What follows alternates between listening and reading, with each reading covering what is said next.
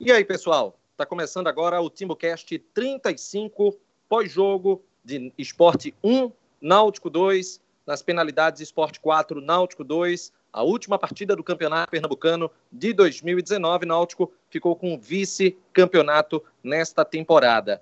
O pós-jogo do TimbuCast, que é um podcast 100% alvirrubro, feito para alvirrubros, vai ter eu, Renato Barros, junto com Isaías Júnior, Paulo Araújo, nosso amigo Chapo, com Atos Hildo e também com Cláudio Santana. Vamos lá, né, vamos lá né, analisar essa partida, porque foram muitos os fatores, é, não apenas dentro, mas também fora de campo. Mas é, eu quero começar, claro, de uma forma bem objetiva com Cláudio Santana, para ele fazer a análise desses 90 minutos, porque foi um jogo realmente repleto de muitos momentos, né? Confusão no começo, é, gol na falha da marcação, depois um, um, um, empate divino, podemos dizer assim, e a virada do Náutico até que aconteceu nas penalidades, o Náutico acabou sendo derrotado pela equipe do esporte. Cláudio Santana, tua análise do jogo, Cláudio, e não vou perguntar se está tudo certo não, viu? Pode começar. É, fala, fala Renato. É, assim, é meio difícil ter a frieza para conseguir separar os 90 minutos deste domingo com o restante da competição. Porque se a gente for falar o motivo geral por que o Náutico perdeu o título, para mim tem um responsável claro, que é o treinador do Náutico, que eu não quero nem mais falar o nome dele, eu só vou chamá-lo de treinador do Náutico, espero que não por muito tempo, porque a sequência de erros é, é incrível, assim, de, durante todo, toda a primeira fase, na primeiro jogo da final a escalação, hoje de novo, é, com a entrada de jogadores questionáveis, inclusive que expulso como o Sueliton.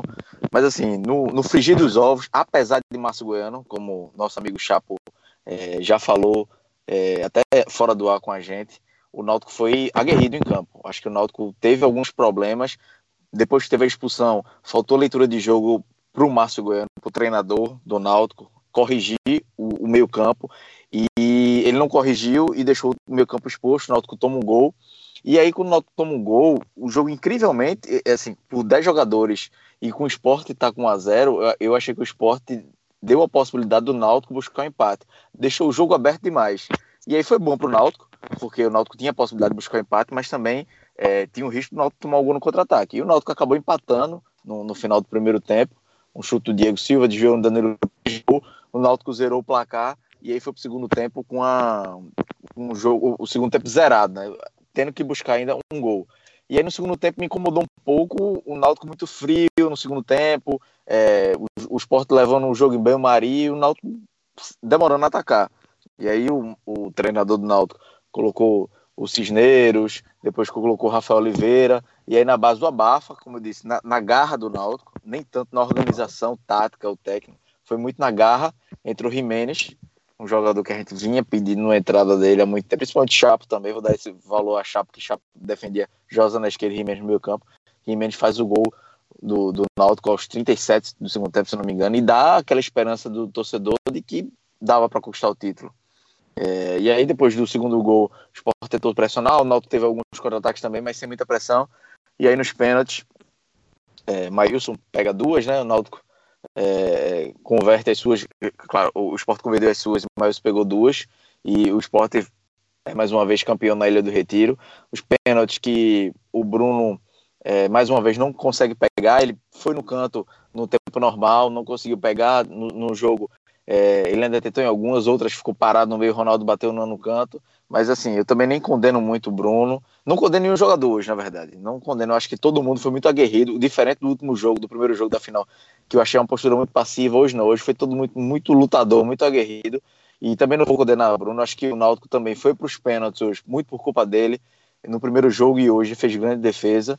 Mas um time que vai para a decisão para os pênaltis, que tinha condição de ir para a decisão para os pênaltis, e faz um treino de pênalti na semana, que foi no sábado, na véspera do jogo, que normalmente é um rachão é um time que menosprezou a possibilidade de ir para os pênaltis. E aí, para mim, não tem outro responsável no seu treinador e sua comissão técnica. Não pode o Náutico é, ter a chance de ir para os pênaltis, perdeu por 1x0 em casa. Você sabe que 1x0, um gol de diferença caso o adversário vai para os pênaltis, você tem que treinar pênaltis a semana todinha. O Náutico treinou uma vez, perdeu, talvez não por causa disso, mas querendo ou não, treinar a semana toda dá confiança para um goleiro que ainda não consegue pegar pênalti como o Bruno. Então, é, ele até se lamentou no final do jogo, chorou, pediu desculpa, mas assim, acho que Bruno é o menos culpado nisso aí. É, culpa de quem não treina, culpa de quem não trabalha, culpa de quem não bota o time para treinar uma, uma, uma característica, uma especialidade que o, que o time não tem eficiência. Já tinha perdido uma disputa de pênalti para Santa Cruz, perdeu para o esporte por culpa do treinador e da comissão técnica que não trabalharam isso durante a semana. Pois é, Cláudio. É uma situação difícil e acho que a consequência é natural, né? O caminho leva para é, responsabilidades a, a Márcio Goiano. É, Chapo, o que é que tu viu desse jogo?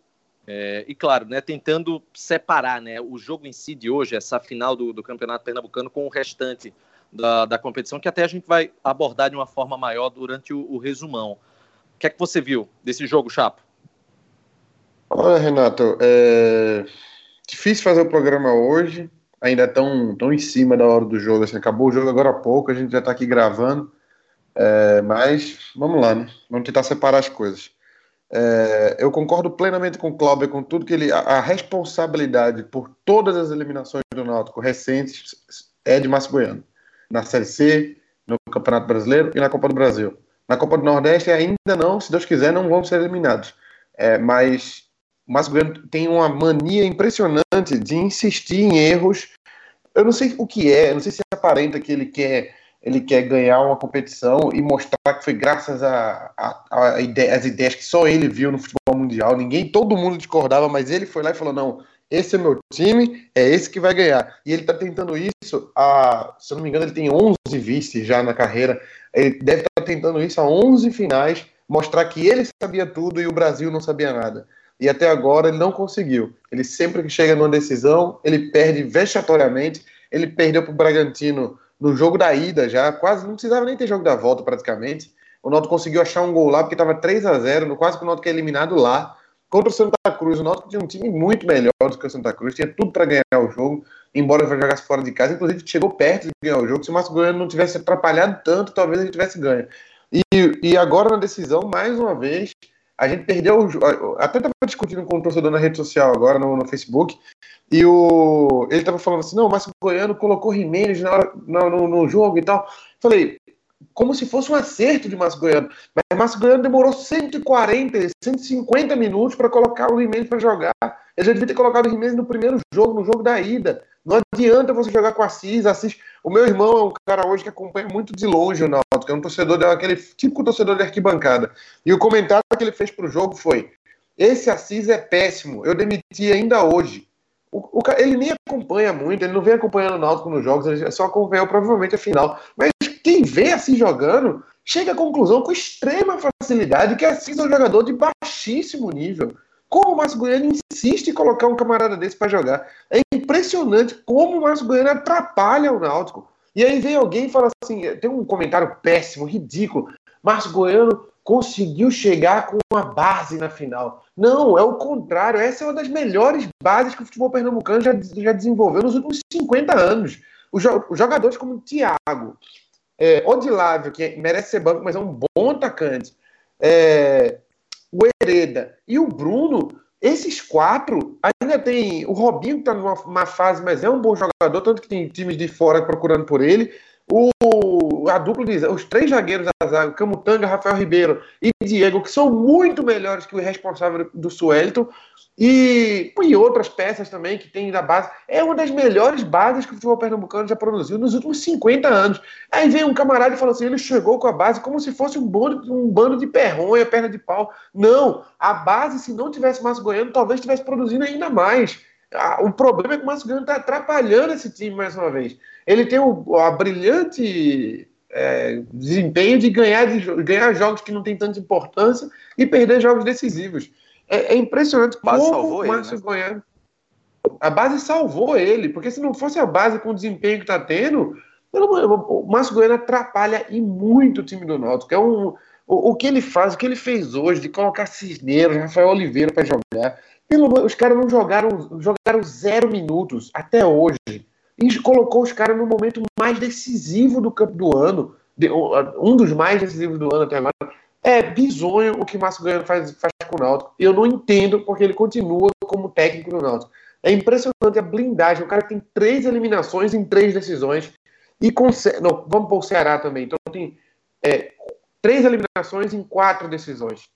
E ele consegue se manter no cargo, sendo que claramente ele tem, ele tem opções que ninguém consegue entender porque ele faz essas opções.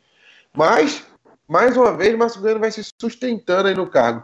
Eu acho, eu acho que não dá para a gente escancarar um culpado que não seja Márcio Goiano, lógico.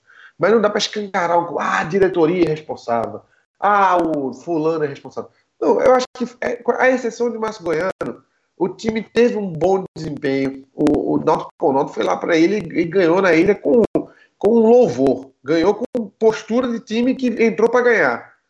Os jogadores, por sinal, é, é sempre bom salientar que é o time e não o Márcio Goiano. Márcio Goiano entrou para atrapalhar. Tanto que ele, ele corrige as asneiras dele com o tempo do jogo. E aí o torcedor fala, nossa, ele colocou Jimenez e corrigiu. Ele corrigiu o que ele mesmo atrapalhou. Ele vem atrapalhando o Náutico. Os últimos, os primeiros 11 jogos da temporada, Márcio Goiano atrapalhou o Náutico. Aí ele, depois que foi eliminado para o Santa, ele corrigiu algumas coisas conseguiu corrigir o que ele já tinha feito de errado. Aí depois ele começou a insistir em novos, ele voltou a Assis para o time. Por que, que Assis voltou para o time? O que, que Assis fez para voltar para o time do Náutico? O que que o Odilávio, o Wallace Pernambucano, deixou de fazer para ele não voltar para o time do Náutico? Então são, são situações que ninguém consegue entender o que acontece na cabeça do Masculino. Mas eu, eu é, é, com exceção de alguns pontos é, fundamentais, como o fato de Bruno não pegar pênalti, eu acho que tem que chegar para Bruno e falar assim, Bruno, relaxa. É, você é um excelente goleiro, tá em formação. É um goleiro de 22, 23 anos está em formação. Então é normal você ter alguns pontos. E o seu ponto de, de, de falha é um dos pontos que você não vai ter pena, disputa de pênalti toda semana. Mas você precisa, como o Rogério Senna fazia, de ficar depois do treino cobrando falta, você precisa toda semana treinar 50 cobranças de pênalti. Você tem que fazer isso, porque é uma falha. O, o Bruno, ele acerta o canto e não defende o pênalti. O que é mais bizarro porque qualquer goleiro que acerta o canto, um pênalti a meia altura, ele tem muita chance de pegar. E o Bruno acerta pênaltis a meia altura e não pega. É, eu tinha feito uma pesquisa antes da decisão contra o Santa, que eu já tinha alertado que precisa treinar Bruno para pênaltis, porque ele vai talvez cair nos pênaltis. Nas duas vezes que isso é que eu falei para treinar, as duas vezes foram para os pênaltis. Falei, precisa treinar Bruno, porque pode ir para os pênaltis. E ele não tem o histórico de pegar pênalti. Foram 11 até aquela oportunidade como profissional e 11 gols sofridos. Dessa vez, é, ele, ele foi 4 contra o Santa, mais um no tempo normal hoje e 4 contra o Sport. São 20 cobranças e 20 gols. Eu não acho, eu acho que não existe nenhum goleiro profissional hoje que tem uma estatística pior do que a de Bruno. 20 cobrados e 20 convertidos, eu acho que ninguém tem essa estatística. 10, né? Ele precisa. Hã? Foram 10, né? Falou 20, mas foram 10, né? Não, pô, tinha 11. Tinha 11 já. Ah, tinha 11, é, sim, sim, certo, certo. Já tinha 11 e teve 9, né? Porque foi 4 contra o Santa, né? Chegou a bater os 5 o Santa? 4. Ah, 4 contra o Santa, né? Porque perdeu 2 no Náutico. Hoje foram 5, é... né? Hoje foram 6, na verdade. Foram... Né? Não, hoje foram 4, pô. Foram 4. Não, hoje foram 4. O tempo regulamentar e 4 na cobrança. Exato, ah, então mais 9. Além dos 11, 9. Então chegou em 20. São 20 pênaltis cobrados como profissional e 20 convertidos. É muito preocupante. Assim, se eu fosse ele, pela minha carreira, eu falava, eu vou ficar todo final de, de, de treino aqui, eu vou pedir para bater 20 pênaltis para mim, que eu preciso melhorar isso, velho. Não tem condição. Ele acerta o lado e não pega. Se você pegar estatisticamente, você ver qualquer goleiro no Brasil hoje que acerta ao lado um pênalti a meia altura, a chance dele pegar é de 75%. Você vai ver, é 75% do goleiro acertar o canto e pegar. O Bruno acerta, chega primeiro e não pega. É, é muito estranho o que acontece. Então, ele e teve um lance, teve um lance com, com o Charles, com, com o volante do esporte, que eu acho que ele nem pegou muita distância. E foi apenas um, um jogo. Um, um, fez aquela, aquela muganga, aquele vai para lá, vai para cá. E quando chutou, o Bruno ficou parado praticamente. Ele ficou naquela, como se realmente tivesse perdido. Eu me, eu me Foi o de Ronaldo, é, que ele nem se mexeu. Ali, ali eu, eu acho que ali eu acho que o Bruno esperou, fez o que a gente sugeriu algumas vezes, ele esperou e não deu certo, porque espera. Não, velho, é muito complicado. Ele, ele não. São, são várias opções que o goleiro tem ali. Ele pode esperar a cobrança, escolher um lado, ou ele pode sair antes. Quando o Bruno sai antes, ele leva. Quando ele espera, ele não tem reflexo para ir também. Então, realmente, ele não tem nenhuma prática com pênalti. Nenhuma. Ele não tem nenhum cacuete de pegador de pênalti. Ele acerta o lado e não pega, ele fica parado e não pega, ele escolhe o lado e erra ele não tem nenhum cacoete. Em pênalti, naquele gráficozinho do FIFA, se for de 0 a 99, cobrança de pênalti, Bruno é 3. Porque ele não desmaia antes do pênalti. Só isso, porque ele consegue respirar e isso ficar vivo. Porque, fora isso, ele é um elemento nulo na cobrança de pênalti. Então, eu, ele, me preocuparei com isso. Mas não dá para culpar ele com relação a isso, não. É só isso meu comentário. Desculpa, eu fiquei Ô, nervoso. Ô, Renato, deixa eu só completar o É, comentário isso sobre, mesmo, né? sobre, Passa sobre a a questão bola, do critério, Renato. Sobre o critério de, de Márcio Goiano, só fazer uma retrospectiva, porque eu já debati muito com muitos torcedores hoje que ficam debatendo, defendendo o Márcio Goiano. Ah, mas o que, é que você faria diferente? Hoje ele não teve culpa, hoje foi nos pênaltis. Porra, peraí. Hoje, não, o Náutico não perdeu a decisão hoje, foram 180 minutos. Bora fazer uma retrospectiva aí de, de, da Copa do Brasil que perdeu nos pênaltis, que o Náutico entrou em campo com o Tarcísio, o Wallace Pernambucano machucado, Jorge Henrique machucado, Josa machucado, porque ele estourou os caras é, em jogos inúteis. É, Cisneiros hoje entrou em campo. Eu não condeno Cisneiros ter entrado, não. Mas Cisneiros era para ter sido testado. Oi. Sobre essa questão do Jorge Henrique e do Wallace, é, eu fui buscar bem a fundo essa, esse, esse problema que eles tiveram. E o que me foi passado foi que os dois, no jogo contra o Imperatriz pela Copa do Brasil, que acabaram se lesionando por conta da questão do gramado e não pelo excesso de jogos. Mas, claro, eu concordo que ele deveria ter variado mais nas escalações para buscar Podia, melhores alternativas, né? Poderia ter sido poupado aí. Cisneiros entrou no segundo tempo no jogo nos aflitos, na primeira fase do Pernambucano, e não entrou mais. Quem estava sempre entrando é Fábio. Inclusive, Fábio entra no jogo, no primeiro jogo da final do Pernambucano. E hoje, quem é que entra? Cisneiros. Eu colocaria Cisneiros, mas para tentar algo, diferente. Só que Cisneiros também era para ter sido testado outras vezes. Rafa Oliveira já foi na base no, desespero para botar o centroavante, só tinha ele mesmo. Aí o Wallace Pernambucano não era titular porque estava com uma lesão. Dizem que estava com uma lesão. E o Lavo jogou machucado no primeiro tempo contra o esporte. Suelito foi o pior, é o pior zagueiro do Náutico esse ano. É o pior zagueiro do Náutico. Ninguém errou tanto quanto Suelito. Quem é que entra hoje para dar experiência, entre aspas? Suelito. É expulso com 10 minutos de forma inocente. Que a sorte do Náutico foi porque Hernani revidou. Se Hernani não revida, Suelito era expulso sozinho e o fumo seria muito maior. Enfim, são critérios que não dá, não dá para ter. Hereda perdeu a posição para Krober no clássico da ilha, que injustificava. Depois, Hereda recupera a posição. Jimenez foi o melhor primeiro volante do Náutico na temporada. Josa voltou. Pô, se Josa estava bem na lateral esquerda, mantinha Josa na lateral esquerda. Jimenez entra hoje, voltou, reapareceu o Jimenez hoje e faz o gol do Náutico de desempate. Enfim, Ô, ô Cláudio, uma, uma E assim, sequência de critérios que não tem critério. É, você está, inclusive, já até antecipando o que a gente vai abordar no resumão dessa semana, viu? Vai ter uma análise geral das partidas do Náutico no Pernambucano, inclusive essas opções feitas pelo técnico Márcio Goiano. Então, o pessoal aguarda que durante a semana a gente tem, vai fazer o raio-x para saber realmente os pontos chaves dessa campanha do Náutico, que, claro, chegou à final, chegou até no limite, né? Quase que se sagrava campeão, mas esse quase não adianta muito, né? Não tem como a gente ficar com aquele gostinho. Ô, Renato, Atos Gildo, oi. Oi, a- oi, só, um- só um de- só um detalhe. É, A bola chega em mim hoje. calma, calma, Wallace Pernambucano. Calma que vai chegar. O, Depender do Márcio Goiano, vai ter que esperar, viu? é, o de Lavo tá jogando, espera aí. O, o Náutico chegou na decisão de pênalti, apesar de Márcio Goiano, tá bom? É só essa observação. Apesar de Ok. Márcio Goiano ter feito de tudo para atrapalhar, o Náutico conseguiu chegar nos pênaltis. E graças ao elenco decisão- do Náutico, que é muito bom.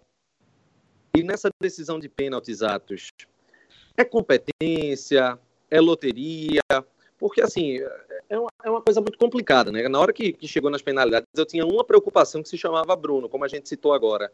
Mas em relação aos cobradores, a informação que eu tenho é que foi treinado uma vez nessa semana as penalidades. É uma informação que não é de uma fonte oficial, né? Inclusive, vale salientar. O que, é que você acha, Atos? É, é muito bom seu ímpeto aí, Renato, de tentar fazer o programa andar e trazer uma pauta diferente, mas eu vou falar do jogo. Porque Não, gente, Márcio- pode falar, você está livre. não venha me resumir Não aos só- pênaltis, não. Ô, Atos, Fale, meu amor. Renato quer pautar a gente falar sobre o jogo também. Não, mas ele Calma, tá certo. É Mário. porque, é porque Cláudia e, e, e Chapo fizeram um podcast solitário aí, um monólogo. Aí ele tá certo de querer botar o programa pra andar. Atos, Mas eu quero falar do e jogo. A gente fala dos pênaltis depois, vá. Vamos lá. Pra começar. O clima tá, o Márcio- clima tá tenso hoje, viu? Não, tá tenso. Tá tenso porque agora foi liberado os adjetivos. Márcio Goiano é muito burro. Ele é burro. Não tem outra pala- palavra para qualificar o camarada como burro. Ele é burro. E eu vou explicar o torcedor. Ah, torcedor, eu quero dizer uma coisa para você. Não é que a gente entenda mais do que você. A gente, todo mundo, todo, todo brasileiro entende A mesma coisa de futebol, só que talvez por a gente ficar fazendo esse exercício de analisar jogo três vezes por semana, a gente fica presta mais atenção em alguns detalhes.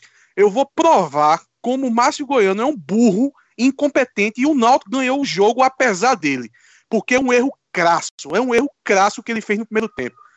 Vamos lá, houve a expulsão do idiota, do irresponsável do Sueliton, porque o que ele fez ali foi um crime. O Náutico poderia ficar com um homem a menos e ter acabado o jogo ali. A sorte que a gente deu é porque Hernandes é, revidou. Hernandes saiu chorando ali, eu até entendo. É, é, até fiquei, eu me coloquei no lugar dele. Porque o cara leva uma cabeçada e na hora do reflexo mete a mão na cara do, do, do imbecil que foi lá e deu uma cabeçada nele. A gente, por sorte, por sorte, da irresponsabilidade de, de Suelton, foi os dois expulsos. Primeiro, de, de passado isso, eu até acho que foi um, um, um, acontecimento bom no clássico. Por quê? Porque a gente precisava do imponderado. A gente precisava de algo que acontecesse de diferente, né? Porque depois daquele primeiro jogo, a gente viu que os dois times colocados em campo acabou que o esporte se ouve melhor. Então ali era um, um, algo novo que poderia modificar o resultado do jogo. Então, querendo ou não, a gente saiu ganhando naquela expulsão. A gente só não saiu ganhando mais por causa da posição que o nosso jogador foi expulso, que foi um zagueiro, e o burro, o burro, porque é, parece que ele não, não é técnico de futebol, porque como é que ele não, não consegue recompor o time? Foi um crime ele deixar o Náutico em campo daquele jeito, porque ficou um buraco no meio campo. Ele só tem um volante. Ele tirou Josa, botou para zagueiro, tudo bem, mas ele tem que colocar alguém naquela posição e não foi ninguém para aquela posição.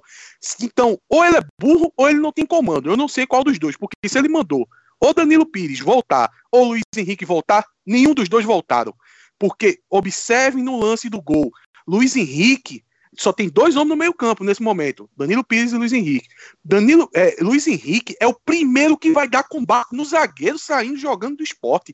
Não, isso, é, olha, é de uma burrice tão grande. Luiz Henrique sai correndo para dar o primeiro combate, o zagueiro corta ele e sai jogando com o Norberto. Um lance antes do gol, foi feito a mesma jogada, Danilo Pires também correndo atrasado, ele afunilou, porque ele viu o espaço, né? ele é um lateral, o Norberto é um lateral, ele não foi para a ponta, ele afunilou porque ele sabe que está o buraco ali, e ele já tinha feito essa jogada antes do gol, já tinha ocasionado problemas lá, a gente conseguiu tirar a bola, e um minuto depois, 30 segundos depois, o lance do gol. E outra, depois que houve o gol, por causa desse buraco no meio campo que o burro deixou, não foi corrigido, não. Até os 37 minutos do primeiro tempo, continuava um buraco imenso. Peguem o replay do jogo e tirem um print, tirem uma foto da, da, do replay do jogo em qualquer momento, a partir da expulsão até os 37 minutos. Todo momento tá aquele buraco lá no meio campo do Náutico. E Márcio Goiano, ele não conseguiu enxergar isso. O que que Edson Miolo tá fazendo ali do lado dele? Que não orienta ele, porque qualquer bípede com capacidade de somar dois mais dois ia conseguir observar isso. Então, o Náutico ganhou o jogo apesar dele. Foi um crime o que ele fez hoje. Aí no segundo tempo, o Náutico na base da vontade, porque vontade hoje não faltou, intensidade não faltou. A intensidade que a gente tanto elogiou do esporte no jogo passado, que o Sport tentou manter no primeiro tempo. O Náutico fez no, no, no jogo inteiro, praticamente, hoje. Vontade não faltou. Agora, fomos para os pênaltis e, pelo amor de Deus, eu não vou fazer em qual vocês, eu acho muito bonito de vocês, eu sei que é um jogador da base, eu, é, eu fico muito satisfeito com que, com que ele apresenta durante o jogo, mas para mim ele é culpado também. Não tem esse negócio de dizer, ah, não, eu não vou querer culpar o Bruno, ele tem 20 e poucos anos, ele é um jogador da base, foi por causa dele que a gente chegou até a decisão dos pênaltis. Não, não tem como, meu amigo. A gente tá falando de 20 pênaltis. Todo torcedor do Náutico, quando foi pros pênaltis, já sabia que a gente ia perder. Não tem condição nenhuma. Naquele pênalti do. Quando o jogo tava rolando, ele pula. Os braços dele parecem dois gravetos fixos. Se a bola vai, quer dizer, a bola foi aonde ele pulou vai ser gol, porque parece que não tem movimentação dos braços, não tem, ele não é dinâmico, ele não é ágil, ele não é nada. Olha, é, é engraçado é, que com bola rolando. E o treinador é, tá de goleiros, Atos? E o treinador de goleiros? Eu não sei nem quem é, mas não deve estar tá trabalhando. Porque é, é o que chapa. é o que Chapo falou, meu amigo. Esse camarada era para passar os próximos 30 dias treinando pênalti. Ele não era nem para participar de coletivo mais. Porque a, a, a, deficiência que Bruno tem nos pênaltis é uma coisa assustadora, rapaz. Botou, botou, que eu acho que foi Cláudio que lembrou, botou o, o Muralha no bolso. Quem é. Não, Muralha é, é magrão pegando pênalti perto de Bruno. É uma vergonha Bruno defendendo pênalti. O Náutico ir para duas decisões, levar todos os pênaltis convertidos. E ele já vinha, como o Chapo disse, ele já vinha com um histórico de 11 pênaltis que vinha, que vinha tomando. E o pior que o, o camarada, além de fraco para pegar pênalti, ele, ele, ele, é azarado também, né? Porque ninguém bate nem para fora. Rapaz, Júlio César. Mas é porque, ô Atos, mas os caras pesquisam, pô, e vê que ele não pega e o cara não força muito, não, tá ligado? É, é diferente você bater um pênalti pra Magrão. Se você vai bater um pênalti pra Magrão, você força. Aí, aí que pra isso existe a análise de desempenho, né? Exato, os caras. Análise de desempenho chegou lá e falou: Ó, Bruno nunca pegou um. Não precisa forçar muito, não. Bata no gol. Ô, Chapo, Júlio César deu o, o título lá do interior lá pro Red Bull pegando pênalti, rapaz. Júlio César, eu acho que se Pegou teve dois. 20 no Náutico, se teve 20 pênaltis no Náutico, eu acho que o Júlio César pegou uns 12. Quando eu vi no. É, a, a, média dele é assim, pra penalidade, eu disse logo: Júlio César vai pegar. Porque ali é. E, Jú, e Júlio César não, não, não, também, não.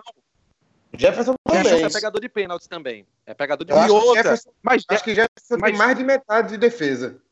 Mas Jefferson, pelo menos Jefferson é alto. Júlio César não é alto, não. Júlio César é baixo. Quer dizer o quê? Que tem como você treinar. Tem como. Agora, deixa eu fazer uma pergunta pra você. Uma pergunta retórica, que vocês não vão responder, não. Esse negócio de dizer que pênalti é loteria é loteria. Quem tem um goleiro como o Bruno é loteria onde? Claro não, existe esse, não existe esse negócio de loteria, não. E outra coisa, Magrão. Não, todo o sucesso que Magrão tem pegando pênalti. Magrão é banco. Sabe o que, que Magrão tava na mão? na, na hora de bater os pênaltis, tava com papel, com a listinha, rapaz. O cabo estudou, rapaz. O cabo sabe ali. Chegou para o goleiro do esporte e começou a passar tudo mastigado ali para ele. Então, camarada, que vocês acham que Bruno estudou os jogadores do esporte na cobrança de pênalti? Não. O, não, durante a transmissão da rádio, né, da, durante da a transmissão rádio, da rádio, falou que o Ceará mostrou alguns pênaltis para ele de vídeo. Vou, vou dar meu, só interromper rapidinho, Atos é, se ele mostrou durante o jogo isso, Bruno já devia ter entrado em campo sabendo disso, né? É, verdade. Se ele foi ver, se ele foi ver antes do, do, do três minutos antes das cobranças, ele foi ver. Do jogo, né? Porque Rafael Oliveira é um cara que já deve ter batido muito pênalti na carreira. Então, então o Magrão tem informação. E os jogadores do esporte também têm, informa têm muito pênalti na carreira. Dá para você pegar muito pênalti de Elton. Elton bateu pênalti pra cacete na carreira. Então dá pra você pegar muito pênalti de Elton. Tem muita informação de jogadores do esporte. Se Bruno tava vendo isso, faltando dois minutos para essa cobrança, é um erro gravíssimo do Ceará. Pelo amor de Deus, né? Não é possível. Agora, Renato, Conclui aí, Atos. Eu vou concluir agora, só porque o, o meu papel aqui é desmascarar o burro goiano lá. Ô, pra... ô Atos, faz o seguinte, Oi. antes de tu concluir, ajeita teu microfone micro... aí. Deixa é, deixa eu terminar. Então, deixa, deixa, eu, deixa eu dar só uma observação aqui rapidinho. É, tem um filme chamado Jamaica Abaixo de Zero, que eu gosto muito, antigo, assim, filme antigo, que os caras é ficam no... treinando no hotel, tá ligado? É, não, é muito antigo, anos 80. Os caras ficam treinando no hotel, tá ligado? Que eles ficam, curva 12, aí o cara, direita, curva 13, esquerda. Os caras sabem, entendeu? Isso aí era pra Bruno tá que nem doido essa semana. Era pra ele estar tá em casa, os filhos dele jogando um prato de macarrão. Pega, pai. Ele, pá, esquerda, direita. Ele tinha que estar. Essa, a, essa semana, não. A carreira, pô, se o cara for analisar a carreira dele, são 20 pênaltis, ele não pegou nenhum.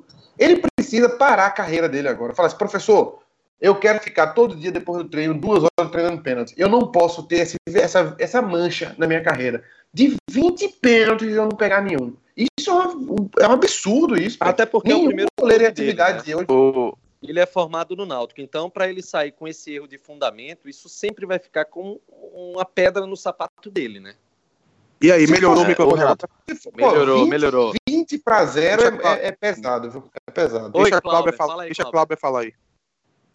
Só para concluir com informação, assim, eu continuo mantendo minha opinião que eu não condeno o Bruno, até porque para mim foi uma falha da comissão técnica não ter trabalhado pênalti durante a semana, como o Chapo disse, era para desde segunda, todo mundo de folga era para estar tá Bruno trabalhando pênalti, pênalti, pênalti, pênalti e estudando os 23, os 40 jogadores do elenco do esporte era para ele saber os pênaltis dos jogadores. E aí é um erro da comissão técnica. Só que o nosso goleiro pegador de pênalti foi o melhor goleiro do, do, do Campeonato Catarinense, pelo Joinville. Agora Jefferson. Quer Capitão voltar. do time, viu? Capitão do time, quer voltar, mas no- a- alguns diretores do Náutico acham que não é necessário. Não entendo por quê, mas preferem deixá-lo lá, jogando na Série D, e a gente ficar com o Luiz Carlos aqui. Sabe, sabe lá, Deus por quê, né? Não fala o Conclui nome do aí, Luiz Atos, pra gente seguir. não. Vamos, pa- vamos parar de falar o nome do Luiz Carlos hoje, tá bom? Vamos, vamos proibir isso. Aí é demais. Conclui aí. Atos. Conclui aí. Deixa, é, eu vou concluir rapidinho, deixa eu só rebater um ponto que, que Cláudio falou aí. É, Cláudio, pra mim o problema não, é Não, só não da- conclua rapidinho, não. Demore mais. Demore mais uns 20 É. minutos. Eu espero. Vamos, Eu só espero. lembrando Peraí. pros ouvintes que Isaías está no programa, viu? É, Voltei, viu? você, Não parece, mas eu voltei. quando chegar em você, você pode passar meia hora, porque eu ainda tenho que desmascarar o burro goiano e tenho que rebater o que Cláudio falou. Cláudio, vê só, pra mim não é só erro da comissão técnica, porque quando você é um atleta e você sabe que você tem um defeito gritante, parte de você querer corrigir isso. Então, não precisa de nenhum ni- ninguém da comissão técnica chegar pra ele e começar a treinar a porcaria do pênalti, porque Oscar Monsanta ficava depois do treino lá dando, dando arremesso, calibrando a mão dele, não era ninguém que chegava e pedia, olha, passa mais quatro horas aí treinando. O Marcelinho Carioca se tornou pé de anjo e botava a bola com a mão, fazia aqueles golaços de falta. Eu aposto que não, não chegava ninguém para ele dizendo, olha, passa mais quatro horas aí treinando falta. Era o querer dele. Ele sabia que aquilo ali ia ser benéfico para ele e ele ia lá e passava mais tempo treinando do que os outros. Então, o, o responsável também é Bruno, porque se ele sabe que isso é uma deficiência, porque qualquer um sabe, né? Ele é o pior goleiro do Brasil pegando pênalti hoje. Então deveria partir dele treinar isso. E só para concluir na questão do burro goiano, para desmascarar ele, ele já entrou com o time errado, mas tudo bem, a gente sabia que ele ia entrar com o time errado. É uma questão de orgulho dele, ele colocou o time lá. Quando acontece aquela expulsão, eu vou dizer o que ele deveria fazer, já que ele não é um treinador. Ele deveria ter corrigido aquele posicionamento, primeiro colocando o Camutanga. Coloca o Camutanga, tira o Robinho e recompõe a zaga. E coloca um jogador que já era para ele ter colocado, como o Chapo falou, há 180 minutos atrás. Coloca o Jimenez de volante e coloca o Josa para a esquerda. Simples, meu amigo. É muito simples. Coloca o Camutanga e o Jimenez no jogo, ia corrigir todo aquele problema. E a partir desse momento, o Náutico ia ficar montado com o Josa na esquerda, com o Jimenez de volante, a zaga recuperada, ia estar mais bem postado do que o esporte. Tudo bem, o Náutico ganhou o jogo, mas ele ganhou apesar do burro goiano. Vamos dar sequência aqui. Eu quero que Isaías. Ele, Isaías vai falar sobre o jogo, claro. Mas eu quero que você fale também depois, Isaías, sobre o seguinte, sobre Márcio Goiano, porque é, é a terceira meta não alcançada pelo técnico. Porque o Náutico tinha que subir para a Série B, Márcio Goiano não conseguiu. O Náutico tinha que chegar na terceira ou quarta fase da Copa do Brasil e o Náutico não conseguiu com Márcio Goiano. O Náutico chega na final buscando o bicampeonato pernambucano e o time de Márcio Goiano também não conseguiu. O que é que sustenta o técnico Márcio Goiano, Isaías? E claro, faça sua análise. Seja bem-vindo de volta, meu amigo, apesar dos pesares. Olá, amiguinhos. Muito obrigado, Renato. Finalmente eu vou poder falar alguma coisa, apesar de Márcio Goiano. Não, apesar de vocês terem explanado tudo. Já, já tem Goiano. 30 minutos de programa. Mas aí. É, né? Tudo bem. Apesar de Márcio Goiano, eu ainda tenho algo a falar. É o seguinte: é, Atos foi bem cirúrgico, que era uma coisa que eu queria falar, mas ele já iniciou, eu vou só complementar. É, foi nítido, nítido, que ele entrou com o time errado. Ele podia até ter acertado, mas ele insistiu com o Assis e desde o princípio do jogo, o esporte ele ele insistiu sempre na esquerda ali, porque viu que era a mina de ouro, era jogar em cima de Assis. Então, naquele momento ali que tinha a expulsão, é, vocês já falaram sobre o Suelton, não vou nem comentar mais. Naquele momento da expulsão, ele teve a oportunidade de corrigir, fazendo exatamente as duas mudanças que, que Atos comentou. Mas ele é, vou chamar de burro, não. Ele é muito insistente, ele insiste muito no É erro. burro. Burro é, a palavra. É burro. Pronto, a palavra é burro mesmo. Porque se você tem o Jimenez que foi sacado do time, o Jimenez não foi sacado por deficiência técnica, o Jimenez ele vinha em ascensão. A gente criticou bastante o Jimenez e já tinha passado esse momento de crítica. O Jimenez vinha em ascensão. Quando o Josa voltou, foi colocado na esquerda, o Jimenez estava muito bem na cabeça de área. Eu acho que estava tava vivendo o seu melhor momento. Então, a partir do momento que ele vê que o, que o, que o Assis não estava rendendo, que tudo estava sendo em cima de Assis, era para ele fazer a mudança. Tinha colocado um outro zagueiro para poder recompor a zaga e tinha recomposto o meio-campo. Não, o Náutico perdeu todo o jogo no meio-campo. O esporte que não soube aproveitar. Teve até uma chance ou outra e não soube aproveitar. Robinho foi uma peça nula em campo. Ele poderia ter sido substituído ali na hora da expulsão e não foi substituído. Assim, complementando, é, dando força no comentário de Chapo, Chapo falou sobre o Márcio Goiano tem uma das melhores bases dos últimos 50 anos. Isso aí é um fato. É, Chapo não citou o Luiz Henrique também, que eu acho um grande jogador. Acho que é o jogador que mais minutos jogou é, desde o começo do ano até agora pelo Náutico. Foi o Luiz Henrique, que eu acho que ele consegue, é, um, um treinador conseguiria extrair muito mais dele também, como dos, dos demais. Eu acho que o resultado por si só não foi um resultado ruim pelo que a gente viu de garra dentro de campo. Agora, podia ter sido melhor se ele tivesse feito as, as substituições ideais né, no momento certo. Ele demorou muito, muito para mexer, muito mesmo. E apostou em nomes que praticamente não jogaram. Rafael Oliveira pelo amor de Deus. Rafael Oliveira não jogou o campeonato inteiro. O Cisneiros não jogou praticamente o campeonato inteiro. E entra numa fogueira gigante para resolver um jogo. Ele queria o quê? Se consagrar. Nesse momento só pensa assim: não, vou colocar alguém que ninguém esperava para poder me consagrar. Só sendo. Assim, é, vocês já foram bastante cirúrgicos em todos os comentários. Na reta final, na hora da decisão, Márcio Goiano ele pipoca. Tá? Todo o planejamento por si só já fala. É, a gente não conseguiu o objetivo mais uma vez, tá? só fez chegar perto. Ultimamente a gente só faz chegar perto e não alcança. E eu não consegui entender a continuidade. Tá? Andei refletindo. No me... lá, lá no estádio eu ainda estava pensando, acho que eu fiquei, eu fiquei muito agarrado no fato de ter perdido o campeonato e não ter sentido tanto o golpe. Acho que porque não estava tão confiante no título. Mas é, vindo para casa, eu parei para refletir que não tem condição de manter Márcio Goiano. Por mais que o resultado tenha sido um resultado de, de, de todo, não foi, não foi uma tragédia. Tá? Você consegue ter uma equipe competitiva dentro de campo. Chegou numa equipe competitiva. Acredito que a gente tem plenas condições de chegar na final do Nordestão. É, não digo que a gente vai ser campeão, mas tem condições de chegar numa final com esse time. Se não aí. for para os pênaltis, né? É, Putz, também. ainda tem isso. É outro com- jogo que vai para os pênaltis. Eu não vou comentar mais. Tem que acabar com essa regra. É, eu não vou comentar mais sobre pênaltis, porque vocês já falaram tudo que tinha para falar e a gente não tem como bater de frente com os números. Os números são cirúrgicos. Infelizmente, Bruno é um goleiro que não pega pênalti. E aí a, a solução também vocês pautaram aqui, que só se resolve com treino. Vocês citaram é, Marcelinho Carioca, citaram Rogério Ceni, mas citem o melhor jogador do mundo depois de Pelé, que é o primeiro que chega para treinar e o último que sai. Não é não? Ronaldo. Há Cristiano Ronaldo. controvérsias aí, mas tudo bem. Há, Terceiro há. melhor. Ô, Renato, Cristiano Ronaldo é o melhor Fala, exemplo. E o treinamento, o treinamento chega na excelência. Porque Messi já nasceu com um dom. Cristiano Ronaldo ele treinou para chegar lá.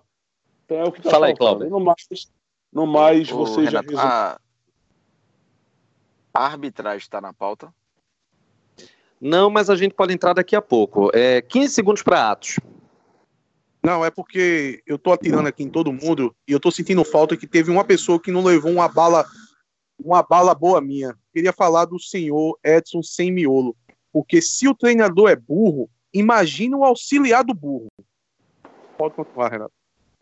É, Pessoal, chegou a hora da gente falar da Container Segurança. A Container trabalha da seguinte forma: sabe aquela obra que você está realizando?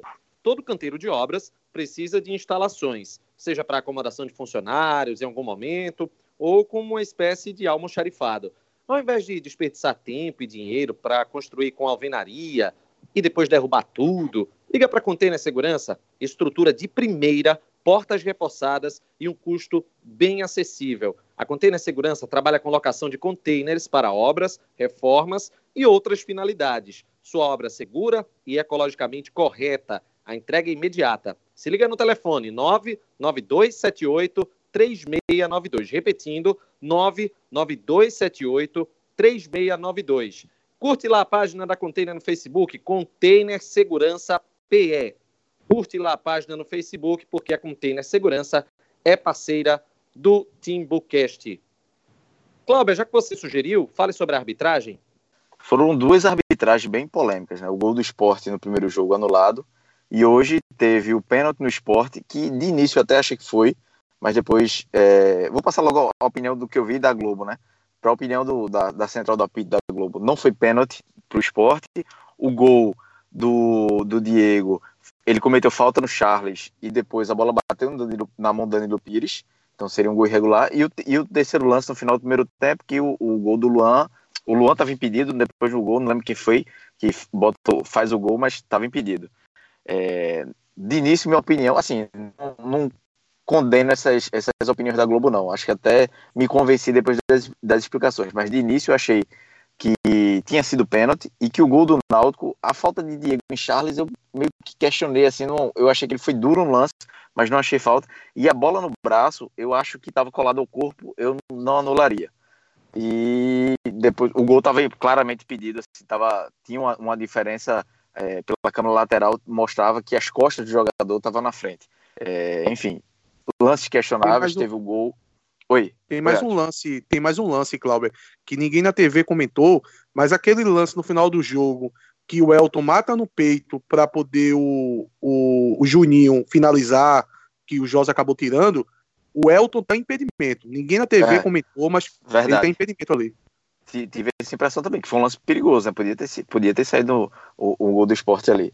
E aí, assim, é, teve erros para os dois lados, acho que foi, foram arbitragens ruins, no final para os dois lados.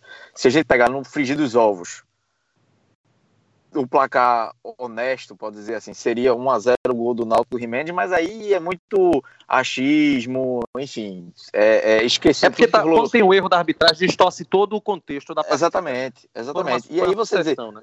o único gol regular que teve, querendo ou não, foi o de Jimenez. Beleza, seria 1 a 0 mas aí você exclui todos os 180 minutos de jogo que teve. Mas assim, eu não, não, não tenho como. Eu queria levantar essa bola da arbitragem, porque vi uma entrevista de, de, do presidente Náutico, do Melo, meio alterado, não sei em quais condições físicas e psicológicas, mas de que condenar jogar a frase. Perdemos o título e você sabe para quem. Porra, não é, é desvalorizar até o que os jogadores dele é, fizeram em campo. Você dizer que é, perdeu o título apenas por causa da arbitragem é você minimizar a luta do Náutico no jogo da Ilha do Retiro, que o jogo dos aflitos eu nem conta, que ali pra... o Náutico não jogou, não entrou em campo. Mas é de minimizar o que o Náutico fez, de buscar o resultado, 37 segundo tempo, fazer um, um, gol e lutar e ainda tentar o terceiro. Pô, você não pode questionar, dizer, perdeu nos pênaltis, perdeu por falta de treinamento, perdeu por falta daquilo. Então, não sei se ele quis jogar para a torcida, mas é preciso também fazer uma autoanálise e, e, e perceber os erros, de que ele não queira demitir Márcio Goiano, porque a diretoria é muito fechada com o treinador, mas fazer uma análise que a gente fez quantas contratações? Oito, nove, dez, quantas serviram? A contratação que entrou em campo hoje foi Cisneiros, o resto foi base do, base do, do time do Náutico, de divisão de base, e que ficou do ano passado. Ou seja, você contrata os jogadores de uma temporada para outra para reforçar o elenco. Quantos reforçaram? Nenhum.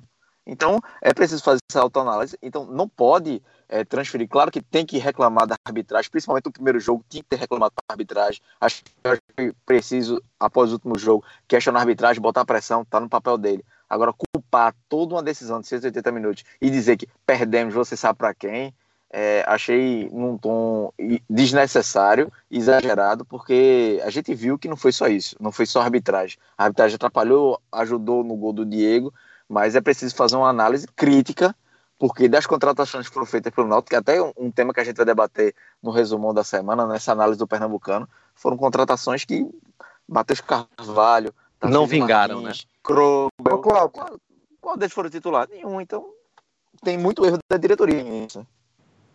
Cláudio, Fala aí, Chapa. É, na central do apito, mostrou o pênalti do esporte, se houve algum toque, alguma coisa, o jogador se jogou, como é que foi? Eu não vi o. Houve o Pra- contato, houve o contato. Desculpa aí Isso. que eu arrastei o negócio aqui. Houve o contato é, do, do Bruno com, com o jogador de esporte, que agora eu não lembro quem foi, mas ele já estava se projetando e aí isso, Isso. descaracteriza a falta cometida pelo goleiro do Náutico. E o Assis Na- também chegou Na minha opinião, só que não, não chegou, não era o suficiente para derrubar. Ele já estava se projetando para o chão, o jogador do esporte, aí por isso que não foi pênalti. na, na minha opinião, na hora que eu vi o toque, eu vi, eu vi um toque do Bruno no pé do. Acho que era o Guilherme, né? E eu disse, pô, teve um toque, muitos árbitros marcam, eu não questionaria aquele pênalti. Mas aí depois o, o Siebra, comentando pela, pela Globo Nordeste, disse, ó, quando tem o toque, ele já tá com o joelho dobrado, se projetando para cair. Então, na opinião da, da Central da Polícia da Globo, não caracterizou o pênalti. Então, eu acabei concordando com ele. Mas de início, na hora eu nem questionei muito. Assim, eu não vi nem a questão do, do, do Assis por cima. Eu vi o toque de Bruno que teve, mas quando teve, o Guilherme já estava se jogando na área. Ô, ô, É, pessoal, então, De- Fala aí, deixa eu fazer uma defesa. vai, fala, Vai, fala, conclui, fala. Não, não, não, pode Não, então concluir. Então, beleza. É, o pênalti do esporte, então, é, foi um lance meio interpretativo, né? A- Se, se foi suficiente, se não Isso. foi, se ele estava se projetando, pronto. A- a- o lance da do, do gol do Náutico também foi meio interpretativo, porque eu, eu entendo que foi uma- um carrinho aguerrido ali, há juiz que dá aquilo ali, há juiz que não dá. E o mas na verdade de foi, o- foi o toque no braço depois, né? o toque de mão de Danilo Pires, ou ele é um excelente jogador de vôlei, porque recebeu aquele, aquela levantada rápida e já. Sabe aquela. Que é, é- tem um nome, é bola de cheque, se eu não me engano, que chama no vôlei, que é aquela bola que vem na prim... Antes de para chegar no cara da ponta, o cara do meio já corta. Então, ou o Danilo Pires é um excelente jogador de vôlei que deu uma cortada excelente pro gol, ou foi intencional. Aquele ba- bateu no braço dele e foi pro gol. Então, também é interpretativo. O único lance que não é interpretativo é o do impedimento do gol no, no- no primeiro jogo, que ali foi ali é questão de matemática, havia uma distância de outro, foi, era impedimento, não foi dado, tinha um- não tinha um VAR para resolver. O Campeonato Mineiro, que eu assisti a final ontem, foi decidido graças ao VAR. O Campeonato Pernambucano não tinha VAR, também foi decidido graças à ausência do VAR. Né? Acho que os lances do, de hoje foram interpretativos. Podia dar, podia não dar, beleza. Mas o impedimento é, é crasso. Era, tinha uma, tem uma regra, estava errado e era para ter sido anulado. Fala aí, Atos. Não, eu queria fazer uma, uma defesa de, de- do presidente, que o Cláudio estava aí metendo pau nele, e eu queria fazer uma defesa, porque Edno Melo entende muito de futebol, viu? porque lá no começo do ano o Edno Melo chegou e falou: Assis não é titular. Foi mesmo, viu? Acertou. É, ô, pessoal, vocês falaram tanto aí, vocês falaram, fizeram análise do jogo, então deixa eu aproveitar e fazer também, né? Porque hoje eu fui de boa, tava lá na ilha também. No primeiro jogo eu eu tava um pouquinho mais cabisbaixo na hora da gravação, porque eu tava com uma dor de cabeça terrível. Acho que foi a pancada do jogo, né?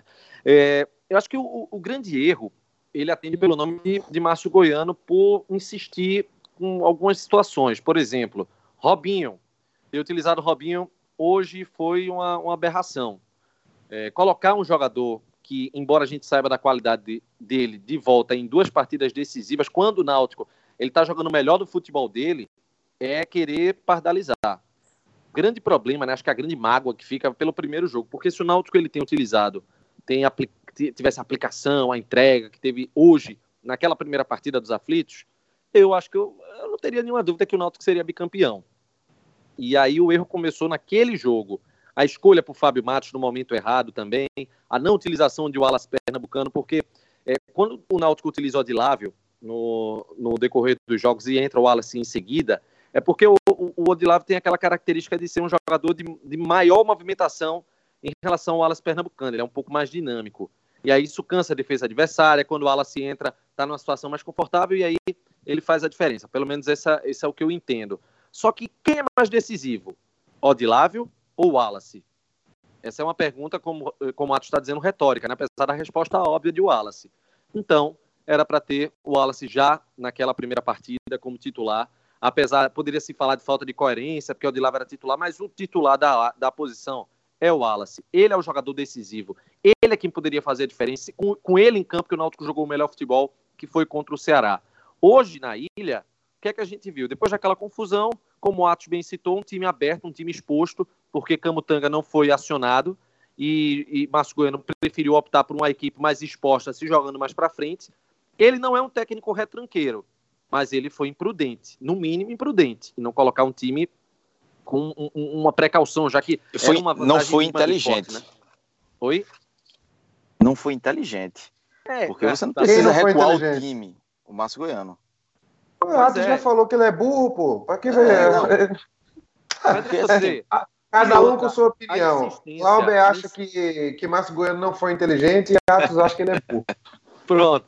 E outra, a Cada um com A insistência assim não dá certo. Ó, era Josa na esquerda, Jimenez, viu, a- viu a bola que Jimenez jogou quando entrou? Jimenez ali no meio de campo, fazendo com o Danilo. Danilo Pires, inclusive, hoje voltou a jogar bem, daqui a pouco a gente fala sobre ele. E o resto do time que tava. Agora, Robinho e Luiz Henrique, minha Nossa Senhora, o que é que foi isso hoje, velho? Os caras não jogaram nada. Ô, Renato. Absolutamente nada. Oi, Isaías.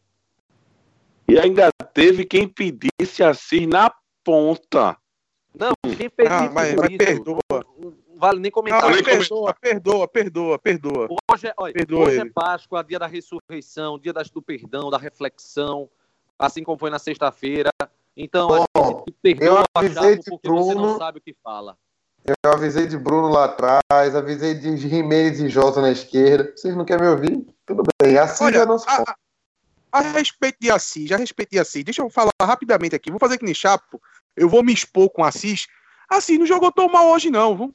Tá todo mundo falando aí, porque a gente sabe que ele é abaixo da, É, ele da, da bateu a média. O problema não é esse, não. Não, Casa, Não é Assis não tá, jogou O tão mal é hoje, jogou não. Cima dele, pela direita do Tudo esporte. bem, é, é. É, isso, isso tá errado. A saída de bola também, só ser no pé de Assis, eu também nunca entendi isso. No, quando o Náutico estava exposto, Assis também não conseguia ser inteligente ao ponto de sair para dar o combate, ele deixava Norberto ir à vontade, mas, dada a limitação de Assis e dado ao primeiro jogo, que ele foi horrível, ele não fez um mau jogo não, porque inclusive quando ele chegava lá na frente, ele conseguiu é, fazer vários cruzamentos. Nenhum resultou em nada. Nenhum resultou em nada. Mas ele pelo menos conseguiu. Ele, ah, ele é outra qualidade. Ele pelo menos conseguiu botar a bola na área, porque pelo menos sai do Ah, pé tô- dele ali, porque geralmente ele cai e não consegue fazer nada. Atos, posso fazer uma pergunta? Fale. Vou fazer uma afirmação. Você me diz se está certo ou errado. Assis, hoje, foi Assis. Simples. Ele é Foi. isso aí. Tá O esporte não forçou muito também, né? Pô, ele, ele, ele não foi, ele foi horrível no jogo passado. Dado a qualidade dele, ele foi até regular. Dado a falta Renato. de qualidade. A, fal, a falta de qualidade, exatamente. Fala aí, Clauber. Tu, tu falou aí da, da jogadores da base, e a gente fazer uma comparação de. Não vou nem falar, vou nem citar Bruno, que a gente já falou muito de Bruno, mas de quatro jogadores da linha, de Luiz Henrique e Robinho, que foram muito bem na Série C do ano passado, estão muito mal, que são jogadores da base, mas já estão com uma experiência. Tomara tem- que sejam vendidos. Por mim, É, pode ser vendido amanhã. já estão com uma experiência de título na cabeça, de eliminação, já estão um pouco aleijados. Com Hereda e Thiago, que estão com, sei lá, 20 e tantos jogos de profissional. É, o, o Thiago estava sub-17 ano passado e já está no profissional. A diferença de postura em campo, de personalidade, é gritante. Dos dois, de Thiago e Hereda, com, com Robinho e Luiz Henrique. É, é um negócio que tem que ser chamado a atenção. Porque, assim, Não, você da Thiago base. recebendo a bola, ele ia pra cima, o Hereda, ele, ele Tentando. um pouco no começo, né? Sentiu um pouco no começo, mas ele Físico tempo também, né? melhor. E no pênalti, a, a cobrança é. de Hereda foi primorosa, a cobrança de Hereda, rapaz. Não tem nem o que falar. Ele apenas confirmou, né, que é, um- é uma pessoa que tem um pé muito calibrado. E, e, assim, a gente tem que ressaltar que a, a questão da base, beleza, você pode falar que é, são. É, Luiz Henrique são jogadores da base, mas já têm uma certa experiência. E nunca que eles podem decidir tantos jogos assim, tão, ficarem tão mal, a- e, e, em contrapartida para Hereda e, e Thiago estarem bem melhores do que eles. Já era para estar num nível acima. E hoje parece que os jogadores que estrearam no começo do ano estão num passo na frente. Então, é, se eles querem sair, se eles querem ser vendidos, é bom um, um se ligue neles, porque com esse futebolzinho aí, sai, mas volta para uma série C e série D rápido. Ô, Cláudio, Vamos dar falar. sequência aqui ao programa, mas Atos antes vai finalizar. Finaliza aí, Atos, pra gente seguir. Se tu souber que eu vou finalizar pra falar, pra, pra defender Robinho, tu não tinha passado a bola pra mim, não. Calma, Não, calma, não. calma. Não, não, é rápido, é rápido, eu não vou defender. Não, eu não vou defender, eu não, eu não vou defender, eu não vou defender. Ele Ok. tá muito mal. Inclusive, eu falei que ele não era pra ser escalado hoje. No jogo passado eu já tinha dito isso. Beleza. Luiz Henrique tá talvez até pior que ele. Pra Luiz Henrique eu não tenho defesa nenhuma. Pra Robinho, eu tenho um adendo. Eu não sei se é que eu tô com muita raiva do burro goiano, mas eu vou falar uma coisa. Pra mim, o jogador que Robinho era no ano passado, ele tá sendo prejudicado com a formação de Márcio Goiano. Ele nunca foi um jogador de ponta. Robinho é um jogador que joga mais perto da área. E ele tá jogando praticamente colado na lateral. Aberto, Pra aberto mim, demais. Aberto Pra- demais. o Goiano- o Auxiliar Goiano de lateral. Tá prejudicando o futebol de Robinho, colocando ele na posição errada. Posso seguir? Então Pode. vamos lá. É, Tá Cláudio, Renato tá bravo. Cláudio e Chapa, eu quero que vocês falem de, de três jogadores. Primeiro, eu quero que é, você, Cláudio, fale de Danilo Pires hoje. Começa falando a respeito do que é que tu viu do, do futebol dele, até passando a minha opinião. Pra mim, o melhor jogo dele, desde aquela da, da estreia dele, que foram dois bons jogos, depois ele parou, é, caiu muito de rendimento. Hoje se movimentou bem, conseguiu distribuir a bola, buscou o jogo, Nossa. protegeu bem, até ser substituído por cansaço. O que é que você Quanta boa vo-? Quanta boa vontade, hein, Renato? Vai, Cláudio, fala. Não, mas eh, eu, eu até concordo com o Renato, porque eu acho que depois Toma aí, a expulsão, Toma aí. a expulsão foi muito cedo. Então, quando o Josa recuou, ele, ele ficou sendo o meio campo do Náutico só, porque o Luiz Henrique não foi nada, né? Então ele ficou Pedro- segurando ali o meio campo do Náutico e, e se desgastou muito. E ele dá outra dinâmica. Eu acho que até quando ele estava mal, errando passes, mas questão de posicionamento dele, é, tanto é que quando ele não jogou, como foi na última partida e outro jogo da Copa do Nordeste, agora, contra- se não me engano, foi contra o Altos, não sei se foi o primeiro tempo. É, o Náutico sente falta dele, porque ele dá outra dinâmica. Assim, ele tá, tecnicamente, ele ainda erra algumas coisas, mas a movimentação dele, é, a- a- a- o posicionamento dele é muito importante. E hoje, realmente, ele fez uma partida boa, tão boa quanto foi aquela do, do Sampaio Corrêa. Ele tentou, lutou e tava só no meio campo. Tinha mais espaço. E, mas se desgastou ao extremo de sair com desgosto. Não, o teu microfone estava um pouquinho ruim, mas deixa eu falar rapidinho, Cláudio, que eu acho que minha vontade, minha má vontade com, com o Danilo Pires, sabe o que é? Ele, mais um jogo, ele conseguiu dar um chutão, a bola estava sassaricando, precisava dar um chutão, e ele deu um chutão com a parte externa do pé. Eu não sei o que acontece com ele. Ô, Chapo, Eu- eu é, eu queria que você falasse. Oi, oi, con- conclua aí, Cláudio. É porque é, a gente falou que meu microfone deu uma falhada, não sei se ficou claro a minha opinião sobre Danilo Pires. Deu pra entender, né? Deu, deu, deu, deu. Não, Ah, deu pra então- entender, sim. Acho que Beleza, um, segue pouco o um jogo. probleminha de conexão pontual. É, ô, Chapo, fala sobre Rafael Oliveira e Cisneiros, porque hoje Rafael Oliveira voltou, teve boa movimentação. Eu não vou falar a respeito do pênalti, porque é, não dá pra gente querer julgar por uma penalidade, até porque Rafael Oliveira é experiente até demais, né? Aconteceu e, enfim, vamos olhar o, que ele apresentou em campo. O que, é que você achou a respeito dele e do Cisneiros? É, Renato, não dá pra falar muito de Cisneiros e Rafael Oliveira, não, porque os caras nem praticamente não fazem parte do elenco do Náutico, né? Eu não sei como é que eles surgiram em campo hoje. Um passe de mágica, acho que o Márcio Goiano Pelo que eu Pensou soube, assim- eles treinaram muito bem durante a semana. Ah, sim, com certeza. Desde janeiro eles estão treinando muito bem. Eles treinam muito bem, isso aí eu não tenho dúvida. Treinar, eles estão todos treinando lá. Chegam 8, 7, 7 horas, eles chegam 7, estacionam o carro na vaga certinha, ninguém põe em vaga de deficiente. Eles são excelentes de treino, eles são muito Tem bons. nem vaga todo deficiente mundo. CT, porra. Cumprimento todo, devia ter, né? Porque Maílson e Rafael Oliveira são, né? Os caras estão aí 200 anos sem andar. Não é possível que não tenha uma vaga de deficiente para eles. Mas... Ô, Renato, Mas, mas, eu, mas, Cláudio. mas eu, eu, tava vendo, eu tava vendo a escalação do Náutico aqui, com as reservas. Tinha Vagninho, Lucas Paraíba, Camutanga, Rafael Ribeiro, Krobel, Fábio Matos, Luiz Carlos, Rafael Assis e Matheus Carvalho. Realmente, não tem muito o que fazer, não. Acho que Rafael Assis podia ter entrado, mas muito difícil. Aí você vê brotar dois jogadores de repente em campo, você não sabe nem de onde saíram, né? Os caras não tocaram na bola o ano inteiro e hoje entraram para resolver o problema. É. Deus proteja o Náutico. Pessoal, vamos. sobre- Oi, com- completa aí, Cláudio. só, só, só falar de Rafael Oliveira, porque assim, pra mim foi muito óbvio a entrada dele. Era o único centroavante que tinha. Depois dos 30 minutos, o Náutico precisando de um gol, qualquer treinador faria isso. Se fosse ao contrário, o Guto Ferreira ia colocar. É porque Elton entrou no decorrer do segundo tempo, mas ia colocar Elton e outro centroavante, ia colocar Juninho, enfim, quem, qualquer, qualquer final que você precise de um gol, você coloca o treinador, joga um centroavante, é. joga a bola para a área e tenta. Essa opção é. aí, para mim, era óbvia. Não tinha muito o que fazer, não. Independente da condição física de Rafael Oliveira, era o que tem que se fazer mesmo. É, muito Rafael bem. Oliveira, eu acho, Renato. eu acho que todo mundo colocaria Rafael Oliveira mesmo. Oi, Isaías. Só para complementar, já entrou em campo, já mostrou que está livre do INSS. Tá bom de passar no departamento pessoal e mandar para o inferno. Tá bom, já deu o que no, que No resumão, a gente vai abordar essa, essa, essas peças que podem passar pela reformulação no elenco do Náutico. Mas agora, vamos falar da Somelo Corretora de Seguros. A Somelo é uma empresa que há três gerações atua no ramo de seguros. São 19 modalidades de coberturas à sua disposição, tem seguro de vida, transportes, residencial, riscos diversos, viagens, entre outros. A Somelo trabalha com as melhores seguradoras, como a Mafre, Bradesco Seguros, Aliança, Porto Seguro, entre outras. Operadoras de plano de saúde também. Bradesco Saúde, Amil, Aliança e Sul América. Faça já sua cotação. Ligue para a Somelo Corretora de Seguros 3421 5370 ou 98835 3129. A Somelo fica na rua Ribeiro de Brito, 1001, salas 903 e 905. Acesse www.somelo, com dois L's,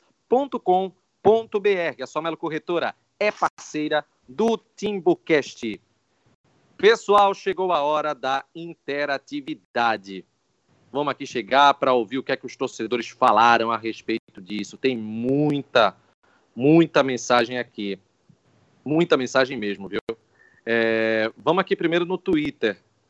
Temos aqui dizendo o Vitor, que tem aqui, é o Vitor Jamelli, fala o seguinte: O que dizer sobre o belo projeto da diretoria do Náutico com Márcio Goiano, humilhado pelo Bragantino, eliminado pelo Santa Cruz e vice-campeão pernambucano? Temos aqui o Brasil, que danada é isso aqui? Garantido é na Série. C, né, Renato? Ô, Renato, e garantido na Série C. É, exatamente. O técnico do acesso. Temos o Mengão Marcel. Náutico perdeu o título no tão decantado e sonhado aflitos. Me expliquem se possível. Caio Emery, falta o quê para Robinho pegar um banco? A gente pode ir respondendo, Renato? Essas aqui são perguntas mais breves, né? Eu vou passar de Essa dos aflitos aí eu concordo com ele. Eu acho que foi assim, tinha que voltar para os aflitos, o estádio é nosso, a gente pode. Foi ótimo ter voltado, tudo isso, mas se vendeu a ideia de que os aflitos era a máquina de vitórias. E a gente viu, perdemos o título lá, né? É bom. É, com um treinador com também mania. que não tem espírito de decisão, né? Treinador que não é, tem é. Mas, mas para parar com essa mania de ficar criando mitos e ilusão. E, o, que, o que ganha bola na rede, sem diferença de estádio, não. É melhor estar nos aflitos, lógico. Mas é um papinho furado que vinha há muito tempo de que os aflitos iam resolver nossos problemas, e lógico que não é. O CHPP, Bruno zero pênaltis. Jimenez merece ser titular, que a gente já respondeu aqui, oi. Não, eu tô falando que quem resolvia um pouco ainda, Chapo, era o gramado, não era nem o estádio, né?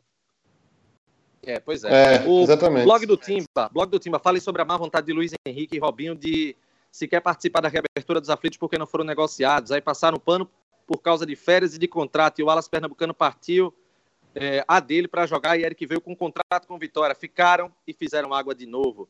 Tem o Thiago Machado, não tem ninguém na comissão técnica para trabalhar pênalti com o Bruno. Temos o Bruno Cabral, é, falem com mais entusiasmo e mais alto. Parece que estão mortos. Não, estamos animados. É, temos Hoje é revolta. Coutinho. Hoje é mais alto de revolta. É, exatamente. Vitor Coutinho, grande responsável pela não queda para a Série D. Ele está defendendo aqui Márcio Goiano. É, Quem é? Qual, o, qual o nome dele? O, o Vitor Coutinho, ele, é, ele foi ele que disse aqui, o Vitor Coutinho. Mas o Twitter dele é qual? Que eu quero falar com ele depois.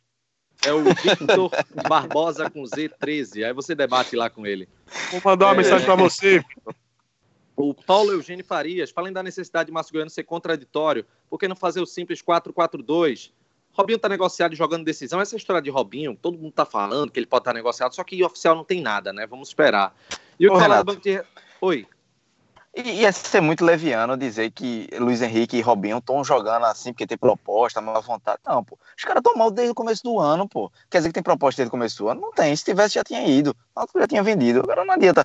Ah, Robinho. Saiu notícia sexta-feira. Robinho pode ser vendido. Pode ser... Não é isso que está influenciando o futebol de Robinho. O Robinho já vem mal desde o início do ano. Teve uma lesão no joelho, voltou e não voltou bem. Então não adianta, não. É, futebol é muito simples também, de vez em quando, né? As pessoas Olha ficam o- querendo criar teorias. Olha E Luiz Henrique tem proposta de quem? Ô, ô, Renato, e Luiz Henrique tem proposta de quem? Do Afogado da Engazeira? ele poderia ter proposto de onde fosse. Eu queria que ele fosse vendido amanhã. É, o Guilherme Toscano disse o seguinte: Josa é o melhor zagueiro, melhor lateral esquerdo e melhor volante desse time. Precisamos de três. Verdade. Verdade, Hoje- verdade. Inclusive, a pior posição, assim, pior entre aspas, né? É de volante, porque o que Jo- Josa jogou muito bem na esquerda e foi o melhor jogador do Náutico, já adiantando aqui o troféu, jogando de zagueiro. João Marcelo Macedo, meus parabéns ao Náutico pela força que teve hoje. Infelizmente o título não veio por causa de um gol irregular na primeira partida, mas agora é bola para frente pensar em subir para a Série B. Isaías, manda um abraço para mim. É o João Marcelo Macedo, Isaías. Manda um abraço para ele. Um abraço, João. Tamo junto. Assim não, animado, assim não. Isaías, manda um Assim não, mais animado. Assim não, pelo amor de Deus. Um abraço, meu amigo João. Tamo Aê. junto. Isso é um abraço, velho. Ô, Re- ô, Renato. Qual é a confraria deixa eu- dele? O Renato, Anderson Dutra diz o seguinte: traria Lisca sem titubear. Pode dar errado, pode. Porém, é melhor tentar do que ficar com a certeza do erro que é Márcio Goiano para ele. Difícil o Lisca querer, né? Isso que é outro Pois é. nível. Vamos aqui no Lisca não vai querer jogar Série C, não, pô. Vamos no Instagram também, que tá pipocando de mensagem, viu, gente? É muita mensagem que o pessoal mandou. Renato, Vamos começar. Oi. enquanto eu tô selecionando no, no Instagram, deixa eu falar só uma coisa aqui. É, algumas pessoas mandaram mensagem para o, para o nosso WhatsApp. Continuem mandando, tá? Vou só citar aqui algumas pessoas. O amigo Caio Emery, que mandou mensagem. O Carlos Renner de. Caruaru. Ó, Carlos Renner de Caruaru. é, Kleber Gabriel também mandou mensagem. Luan de Ipojuca. O Eduardo Holanda da Confraria Potimbu, lá de Natal. Continua, eu tava, eu tava em off, mas agora eu voltei. Viu? Pode mandar a mensagem que nos próximos programas a gente vai ler aqui. Inclusive o Maravilha. Túlio Aragão, o Túlio Aragão, ele mandou uma mensagem falando o seguinte: é, vocês fizeram um, um excelente programa sobre, sobre os 10 jogadores pós-Cook. Eu acharia muito legal se vocês fizessem um novo programa citando o melhor time do Náutico, do goleiro até o técnico dos últimos anos. Então, futuramente a gente vai estar fazendo outros programas especiais. Valeu Mandem a sugestão. Mandem sugestões. Valeu, Túlio Aragão. Continua, É, Renato. Igor Cabeça, fora Márcio Goiano Teimoso, fora Danilo Miranda. Gostaria de comentários sobre aplausos na saída do jogo. O que a equipe Timbucast acha disso depois de todo o enredo? É, foi até bom lembrar, porque eu, eu vi lá a galera aplaudindo e eu não daria um aplauso sequer. O time teve entrega, venceu o jogo, mas nos pênaltis perdeu. Paciência, loteria, não precisa A- vaiar, é calar a, A turma boca e ir aflitos. Renato. Aquele jogo ridículo, a turma aplaudiu nos aflitos. Não pode, porra. A turma Ué, pede uma decisão em casa pro maior rival. Aplaudir, pelo amor de Deus. Olha, duas Eu queria- coisas eu queria- Não, eu queria saber. Ô, Isaías, Fale, meu amor. Diga. não, eu queria saber. É feito aqueles filmes americanos, de besterol americano. Eu queria saber o primeiro que começa a, a chamar o aplauso. Eu queria o nome desse camarada, aquele primeiro que bate a primeira palma. Deve Para ter um cara que. Deve ter um ator, né, que faz isso. Deve ter alguém que é, É. contratado pra fazer isso. É uma claque, é uma claque. De- Deve, deve ser Edson Semiolo que fica com a claque lá. Aplausos. Aí todo mundo começa a aplaudir. O Miguel é Fonseca possível. Lima Júnior, primeiro ponto, até quando o Robinho no time titular? Segundo, até quando o Rafael Oliveira? Terceiro, ficou evidente que a utilização de Adilar é por conta do condicionamento de Wallace. Quarto, ele ironizou aqui, excelente partida de Suwellington. Quinto, falem de contratações e vassouradas. No resumão a gente vai falar. Renan Menezes, infelizmente mais uma vez a arbitragem prejudicou o Náutico. Como superiores e merecemos o título. Coisas de futebol. Rayane Cabral, time jogou pra caralho. Aproveitar Cisneiros de início só no segundo tempo e focar na Copa do Nordeste e Série C. Mantém até onde der esses caras porque estão entrosados, ela está dizendo aqui. Guilherme Araújo, notícias sobre negociações para o início da Série C? Ainda não. O Maranhão Humberto, sentimento é de orgulho pela luta do time no jogo final, fez o que estava ao seu alcance, mas o sentimento também é de desespero se precisarmos passar por disputas de pênalti em breve. Bruno, um grande Presta, goleiro Renato. simples- Ô, Renato, Oi? Mas com pressa. tá, lendo tão, rápido que eu não tô entendendo nada. Então vou ler devagarzinho. O Maranhão. Pegou a pizza! Pegou a pizza! O sentimento, o sentimento é de orgulho pela luta do time no jogo final. Fez o que estava ao seu alcance. Mas o sentimento também é de desespero se precisarmos passar por disputas de pênalti em breve. Bruno, um grande goleiro, simplesmente não tem nenhum aproveitamento nesse fundamento. Verdade. É, Kelvin Souza vai falar aqui sobre que não tinha ingresso à venda hoje, conforme divulgado no início da semana. E que o trabalho da PM em especial do choque que fizeram alvirrubros tirarem até a meia na revista, abrir carteira, sendo integrante de torcida organizada ou não. Daqui a pouquinho, no final, a gente vai falar sobre essa questão de polícia, viu? Vamos falar também sobre os ingressos. O Raniel Laurentino, ou é Aniel Laurentino, me perdoe se eu estiver errado. Salve, Timbucast. Se no primeiro jogo Márcio tivesse escalado direito, seria melhor, né? Muita garra dos jogadores. A Rebeca Sarai.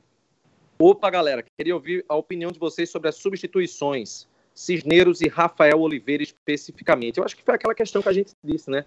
Treinaram bem na semana e não tinha muita opção no banco, né? Mas foi o que tinha que ser feito, né? De Rafael Oliveira, como vocês citaram, né? E Cisneiro, acho que foi a opção no lugar de Fábio, né? Eu acho que Cisneiro foi mais pra, pra dar uma resposta à família que achava que ele tava desaparecido. É mesmo, O- na Argentina preocupado. O Edu Oliveira é, mandou mensagem também. O Caio Leão.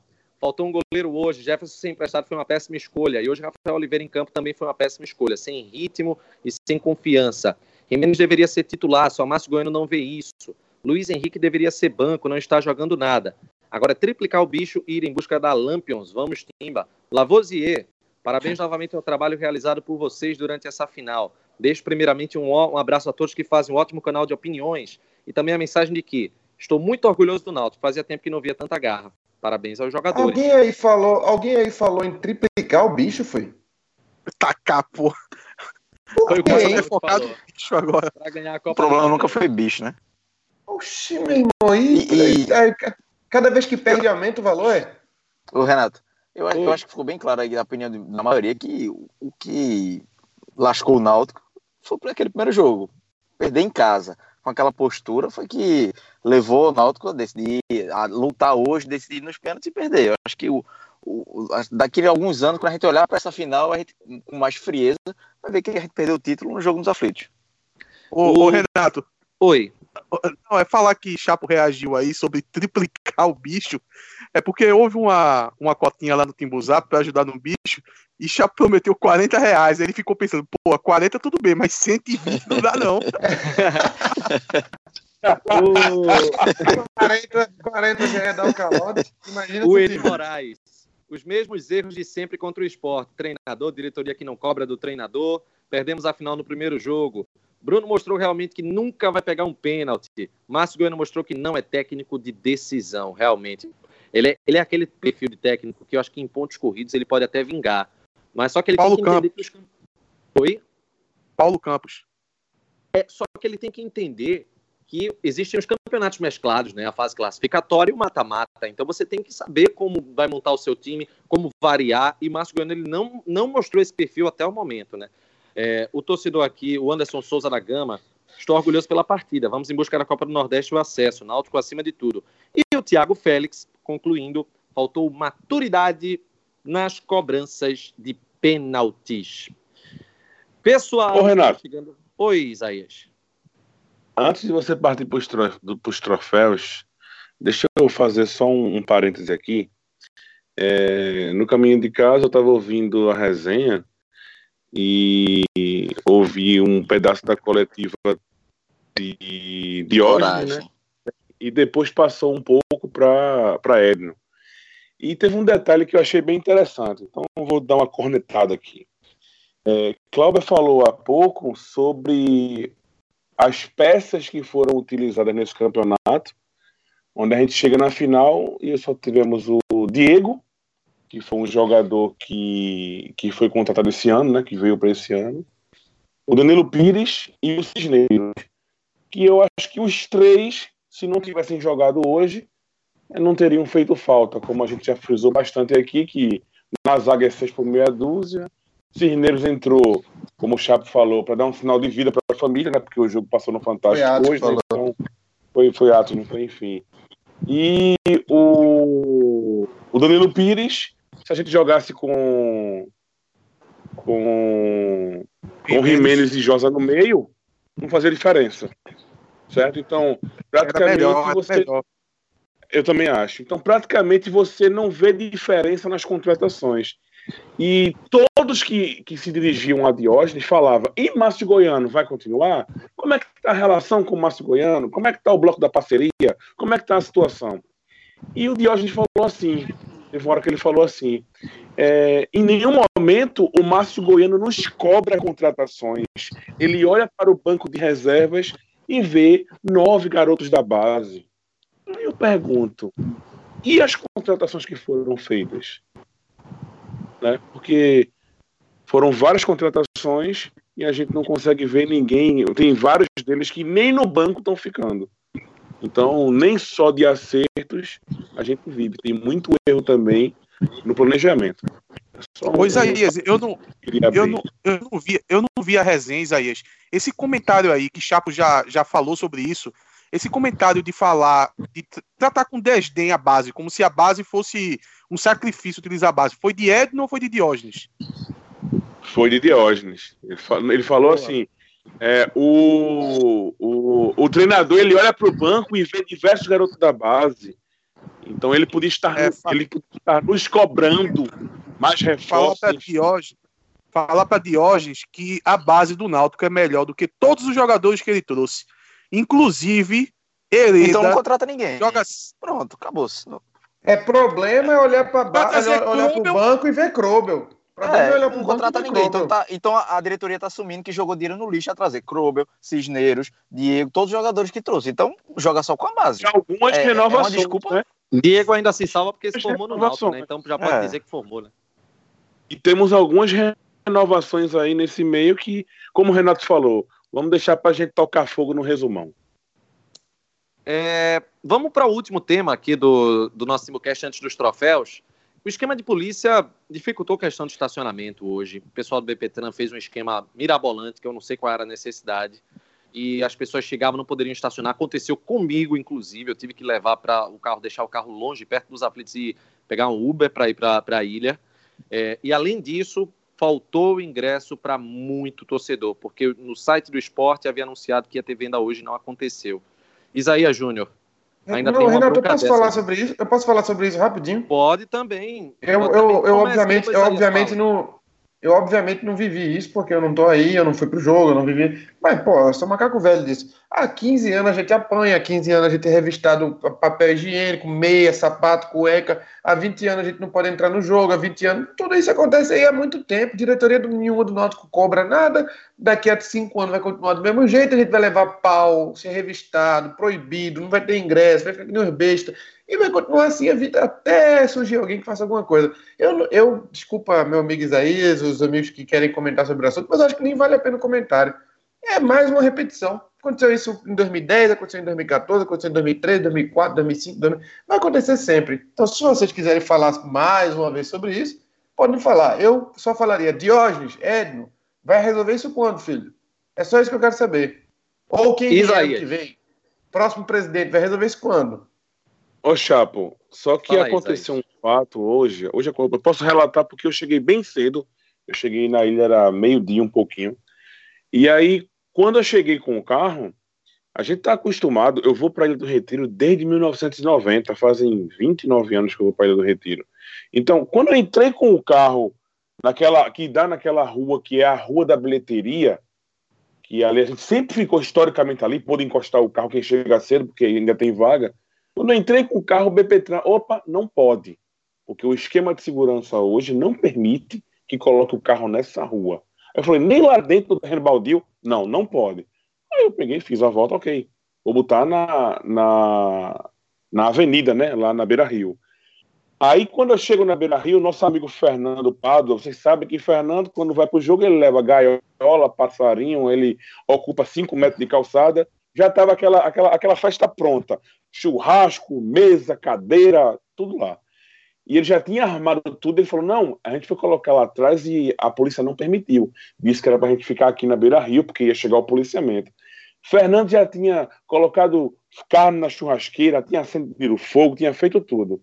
E aí os mesmos policiais que não permitiram que ele ficasse na rua de dentro vieram onde a gente estava e disseram que a gente não poderia ficar também ali.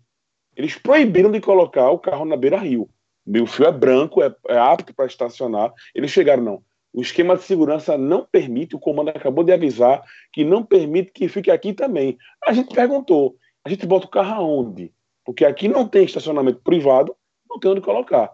E eu vi de um, de, do comandante, era um cabo, eu acho, ele olhou para mim, nos meus olhos, eu, eu, estava com os olhos marejados já. Ele olhou para mim e falou: Você pode colocar o carro no derby, você pode colocar o carro no derby ou no shopping Tacaruna.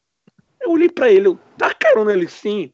O esquema de segurança hoje contempla o shopping Tacaruna ou o derby. Então você deixou Onde o carro divulgaram isso? Tacaruna. Onde divulgaram isso? Meu Deus do céu, encanto nenhum.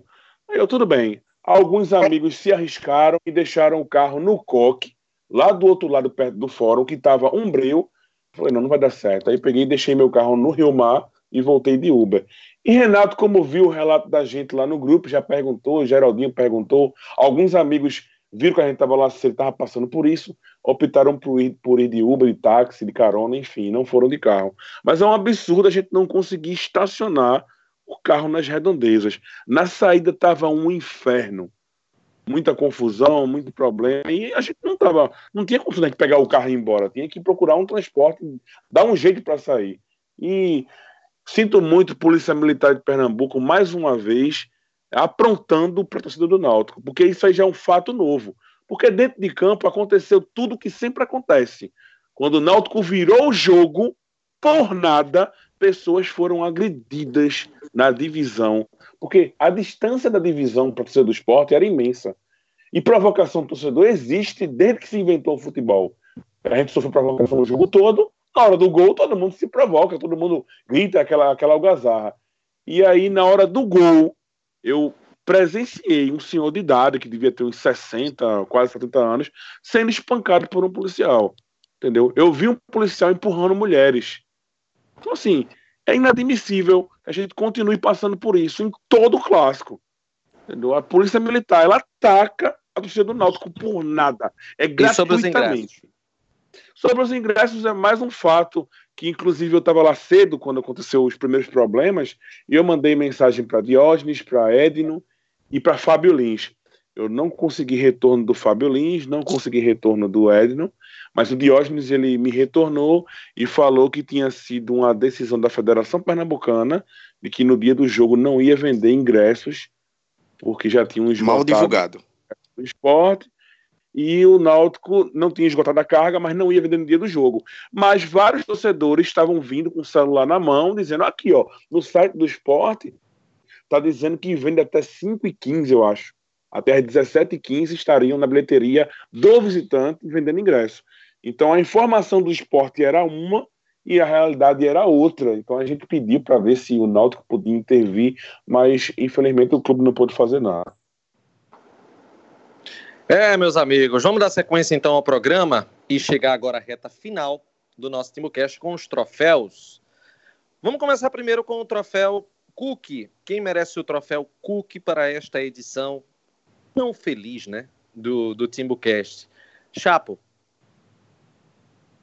Olha, é difícil, viu, hoje. Eu vou ficar com o Josa.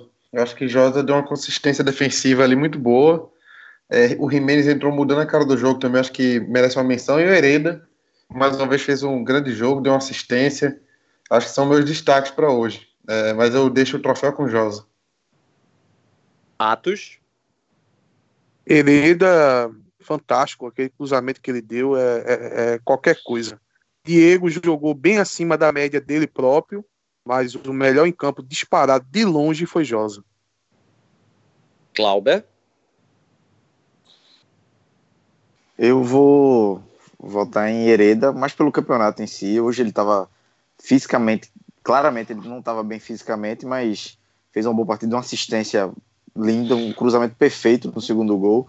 Então, mais pelo, pelo campeonato geral do que por esse jogo. Acho que Josa também foi muito bem, gostei da partida do Diego.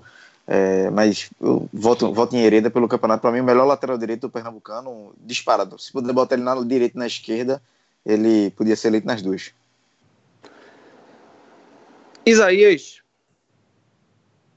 É, primeiro eu vou dar uma cornetada aqui em Clauber, porque o troféu é para o jogo, não é para o campeonato. E foi uma boa sugestão. Oh, Respeito meu a, gente critério. poderia montar, a gente poderia montar a seleção do Náutico do campeonato em outro programa. Mas enfim. Oh, aí é foda. Eu vou, eu vou votar, eu vou votar, eu vou fazer primeiro uma menção é, baseado no que a gente sempre fala. A gente sempre espera muito de Josa, né? Josa é um jogador que, quando ele não é expulso no começo do jogo, ele tem uma entrega impressionante. Eu gosto muito do futebol dele. Então, vou mencionar Josa, vou mencionar o, o Hereda, tá? porque ele também não foi tão exigido, mas quando foi, ele, ele apareceu bem. O Jimenez pelo gol e pela, pela entrada, foi uma boa entrada, deu uma, sacudiu ali o jogo, mas eu vou deixar o meu troféu para Diego Silva, porque ele estava atento em praticamente todos os lances e, e brigou. Foi o jogador que mais brigou dentro de campo. E, na minha opinião, vou deixar o troféu para ele, mesmo que ele não ganhe, mas eu vou deixar o troféu para ele. Ele Vou dar menção honrosa. que ele fez na. Vou dar menção partida. rosa para. Vou dar uma menção rosa para Diego também. Segue aí. Ele corrigiu as besteiras, né, que fez no primeiro jogo. Errou muito na primeira partida e pelo menos hoje ele conseguiu se redimir, né? É, meu, meu troféu Cook vai ficar para Josa também, mas eu deixo menções honrosas para o Hereda, para o Diego, que também foi, foi muito bem, para o Danilo Pires. Eu gostei do futebol de Danilo Pires. Vou deixar com esses também as menções honrosas. Troféu deu ruim. Clauber. Rapaz, eu queria dar o troféu do ruim para Robin, mas para mim é Márcio Goiano por tudo, assim. Aí é, Isaías vai criticar meu critério mais uma vez, mas é, não é questão de ter entrado com Cisneiros de no- é, hoje, é não ter testado Cisneiros, Cisneiros antes, é, ter colocado Suelito e Robinho como titulares que todo mundo via que não tinha condições. Enfim, cagou na ida e na volta, então não tem como não dar esse troféu para Márcio Goiano. Meu troféu deu ruim vai para Robinho. É, eu não vou falar, não vou passar esse troféu deu ruim para Márcio Goiano hoje, porque o Náutico ganhou. Ganhou de virada, ganhou na ilha. Ganhou apesar dele. Renato, apesar O dele. primeiro, escutem. a primeira Não. vitória, a primeira vitória em Márcio Goiano em clássico no ano. Parabéns, Márcio. Valeu. Ó, apesar das circunstâncias, da formação Jogou seis, né? em alguns pontos, enfim. Mas como ele venceu o jogo, eu não vou dar esse troféu deu ruim para ele. Vai ficar com o Robinho realmente porque tá uma draga. E Luiz Henrique uma missão totalmente desonrosa para ele. É outro. Eu acho que vocês estão esquecendo de um aí, viu? Ah, tu já deu dele? Não, Não, eu poderia Não, eu vou chegar, agora. eu vou chegar, calma, pênalti, eu vou né? chegar. Menção desonrosa para pela- Bruno porque ele não é pegador de pênalti. Passa pela minha aí. Vai, Atos. Renato, vamos lá para as missões desonrosas primeiro, né? Porque teve muitas e eles mereciam ganhar um troféu cada um.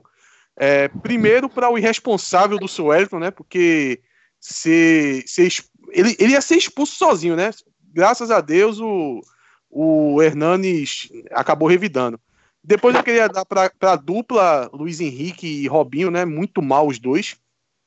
E Agora, o nome do troféu, Renato, é Deu Ruim. Infelizmente, mesmo na, durante o jogo, ele jogando muito bem nos dois jogos, mas se o nome do troféu é Deu Ruim, então o prêmio tem que ir para Bruno, porque deu ruim por causa dele. Olha, Rapaz. Eu acho pesado, eu acho pesado a responsabilizar Bruno, inclusive o grande goleiro azulão, campeão em 50 e 51, contra esse, em 51 contra o esporte, inclusive. É, Uma das poucas. Ele tem um quadro em casa que diz: o goleiro tem que acertar quando o time inteiro já errou. Então, quando chegou a responsabilidade para o Bruno, é porque o time inteiro já tinha errado. Márcio Goiano, todo mundo já tinha errado. Ah, sim, é, eu esqueci de citar Márcio Goiano, me perdoa, Chapo, porque é, ele fez porcaria o jogo inteiro, entrou com a escalação errada, inclusive que a gente não salientou muito, mas a questão dele ele escalar o Suelto no lugar do Camutanga é para você ver como as coisas acontecem apesar dele. Diego fez uma, uma partida boa? Fez sim.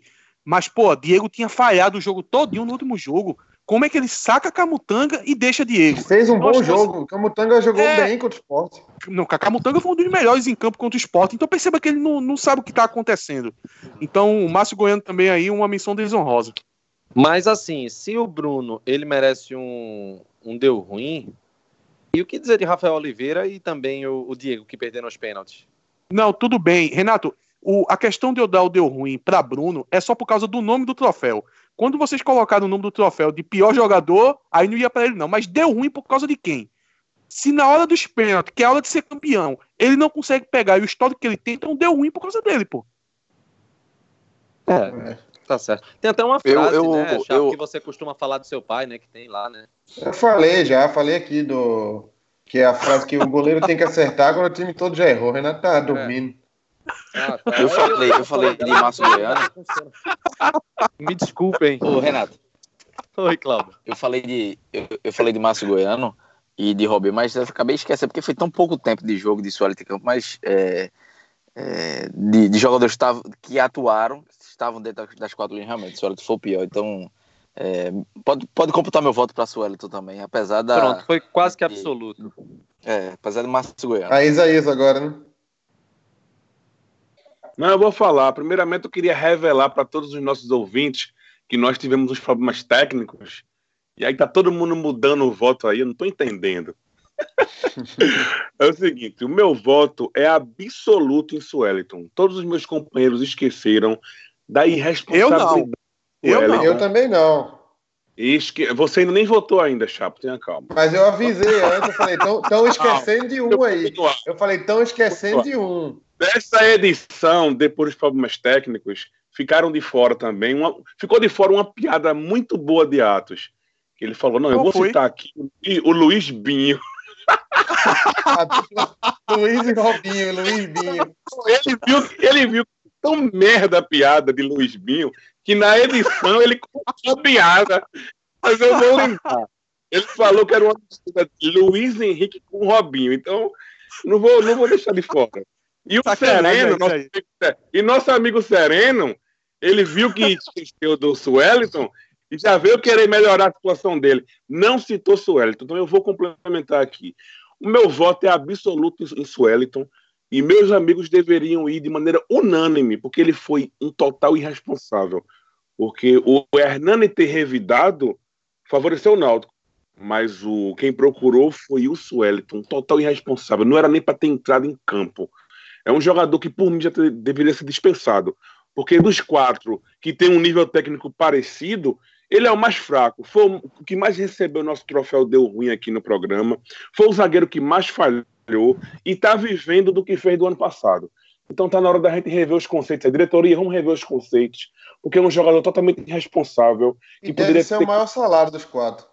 com certeza. E com, poderia ter comprometido ainda mais o jogo no seu início. Então, o meu troféu deu ruim é para Suelito. E começou uma rosa para o Luiz Henrique, que não, se- não foi bem em jogo. O Assis, que eu já falei aqui. Tá? E eu O isento Robinho, o Luiz Total- Binho. Robinho também. Robinho também não foi bem. E eu isento o Bruno. Porque antes da edição eu não falei. Vou falar agora. Porque Isaías. eu acho que continua a loteria. Tá? Ô, Acho que Isaías, a culpa é, é é, o Bruno, não. ô, Isaías, mas eu, eu, eu concordo com você. Pode falar. Eu- Pode falar, eu Luiz. Eu concordo com você, o Suelton tinha que ser comentado, tanto é que eu fui o primeiro a lembrar. Mas acontece que o fato da expulsão de Suelton, Hernanes ter revidado, acabou que não deu ruim naquele momento. Então eu tô sendo bem chato com o nome do troféu. No caso de Suelton, acabou não dando ruim. Foi dar ruim com quem? Com o nosso goleiro de papel na hora dos pênaltis. Ok, Não. meu amigo, ok, ok, Eu ok. Eu vou O até meu voto é em eu vou deixar pra Suelton também. Viu? Pelo... O meu voto é em Suelton Suelton também. Porque Isaías abriu minha mente e eu vou mudar por causa disso. E deixo menção desonrosa para Robinho. O meu é Eita, Suelton também. É, pois é, bronca. É, Vamos chegar né, ao final aqui do, do nosso TimbuCast, edição 35, pós-jogo. Oi, Isaías. pode ser sem vinheta. Eu não vou pedir, não. Peça pra Chapa. Chapa não quer me ouvir nunca. Ninguém aqui não coloque nenhuma vinheta, não. Não, não vai ter Não. vinheta nem na abertura nem no final hoje. Tem, tem É. motivo pra musiquinha, não. Certo, eu Beleza. quero apenas registrar aqui, inclusive, o amigo Ângelo Ranieri, que disse que o Náutico perdeu o jogo na ida. Hoje o time mostrou atitude, que precisamos de um treinador de goleiros urgente, ou um preparador de goleiros, né, como queiram. Valeu, Atos, até a próxima. Até a próxima, Renato. Valeu, Cláudio, até a próxima. Valeu, Renato. A gente vai debater mais o futuro do Náutico, mas só para deixar um alento aí pro torcedor do Náutico, é, e principalmente para a diretoria, para os jogadores, é lamber as feridas agora e já pensar na Série C, Copa do Nordeste. E como o Márcio Bueno vai ser o treinador, não vai cair agora, que ele pelo menos aprenda a lição de que Luiz Henrique, Robinho e Suelton não podem mais ser mais titulares. Ah, o jogo da Copa do Brasil, a eliminação da Copa do Brasil fez ele mudar algumas coisas. Que essa, essa derrota, esse vice-campeonato, faça ele mudar outras. Porque senão o futuro dele é, não vai ter muito futuro no Náutico, né? Por mim já tinha caído há muito tempo, mas a diretoria não vai derrubar. Que pelo menos o Náutico aprenda com os erros que foram cometidos, que teve erros. Não adianta só culpar a trás, não. Teve erros dentro, no, na condução da final, teve muitos erros do Náutico. Renato, Valeu, Isaías. Oi. Lembra aí, Renato, quando vai ser o próximo jogo? Não, o próximo é jogo domingo. é só dia 29 agora contra o ABC. 28, Náutico ABC. Pronto, ah, mudou para segunda? 28 domingo. Pronto, 28 domingo contra o ABC, domingo. o jogo em Natal. É a estreia do Náutico na Série C do Campeonato Brasileiro. É, ou seja, é isso. Tchau, Semana que vem, né? Oi? Semana que vem, né? É, semana domingo. que vem. Jogo lá no Frasqueirão. Valeu, Isaías. Até a próxima. Valeu, Renato. É um prazer estar de volta. Queria mandar um abraço para todos os ouvintes e em especial para vocês quatro que me aturam. Tamo junto. Até para Cláudio. Ele sabe que ele mora, ele sabe que ele mora no meu coração. E outra, tem aí. muita polêmica, tem muita polêmica aí no próximo programa, no resumão, que a gente vai apurar essa confusão que teve lá na sede, trocar de tapa, cadeira, mesa, tudo voando, a gente vai apurar e no resumão tem notícia quente aí pra gente relatar aqui no Timbucast. E, vo e Tchau, você, ouvinte, e você, ouvinte, é, acompanha a gente no Twitter, viu? Porque provavelmente essa semana vai ser quente no Twitter com o nosso amigo Sereno, com o nosso amigo Chapoide. Acompanha a gente no Twitter. Já tá sendo comigo, viu? Tá cheio de torcedor do esporte, tá cheio de torcedor do esporte querendo vir falando um bocado de coisa de mim lá e eu tô muito preocupado com isso. É... Como se eu já não fosse acostumado. É... Valeu, valeu, Chapa. Até a próxima. Valeu. O Náutico joga domingo contra o ABC 28, depois joga sábado contra o Imperatriz dia 4 e depois enfrenta o Botafogo dia 9, que é uma quinta-feira, se eu não me engano, ou uma quarta, é, às, às 19h15 em João Pessoa.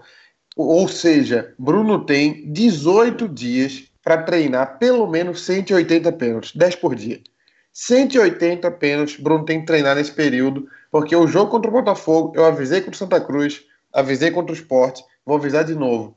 Tem uma boa chance de ir para os pênaltis. Se, se cair nos ah, pênaltis. Avisa Márcio Goiano também.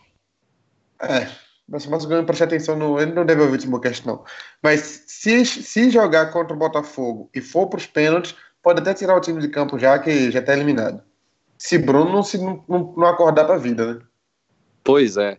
Pessoal, você acessa www.timbocast.com.br, tem acesso a todos os nossos conteúdos, pode nos ouvir no seu agregador de podcasts favoritos. Se inscreva no perfil do Timbocast, que aí você vai receber a notificação de cada programa novo que a gente lançar. Estamos no Spotify, no SoundCloud, no iTunes, no Castbox, no Google Podcasts, no Podcast Addict e também no Deezer clica lá, bota para gente para seguir a gente, segue lá, se inscreve no nosso canal, na nossa estação, enfim, no nosso perfil, no podcast que é 100% alvirrubro, feito para alvirrubros.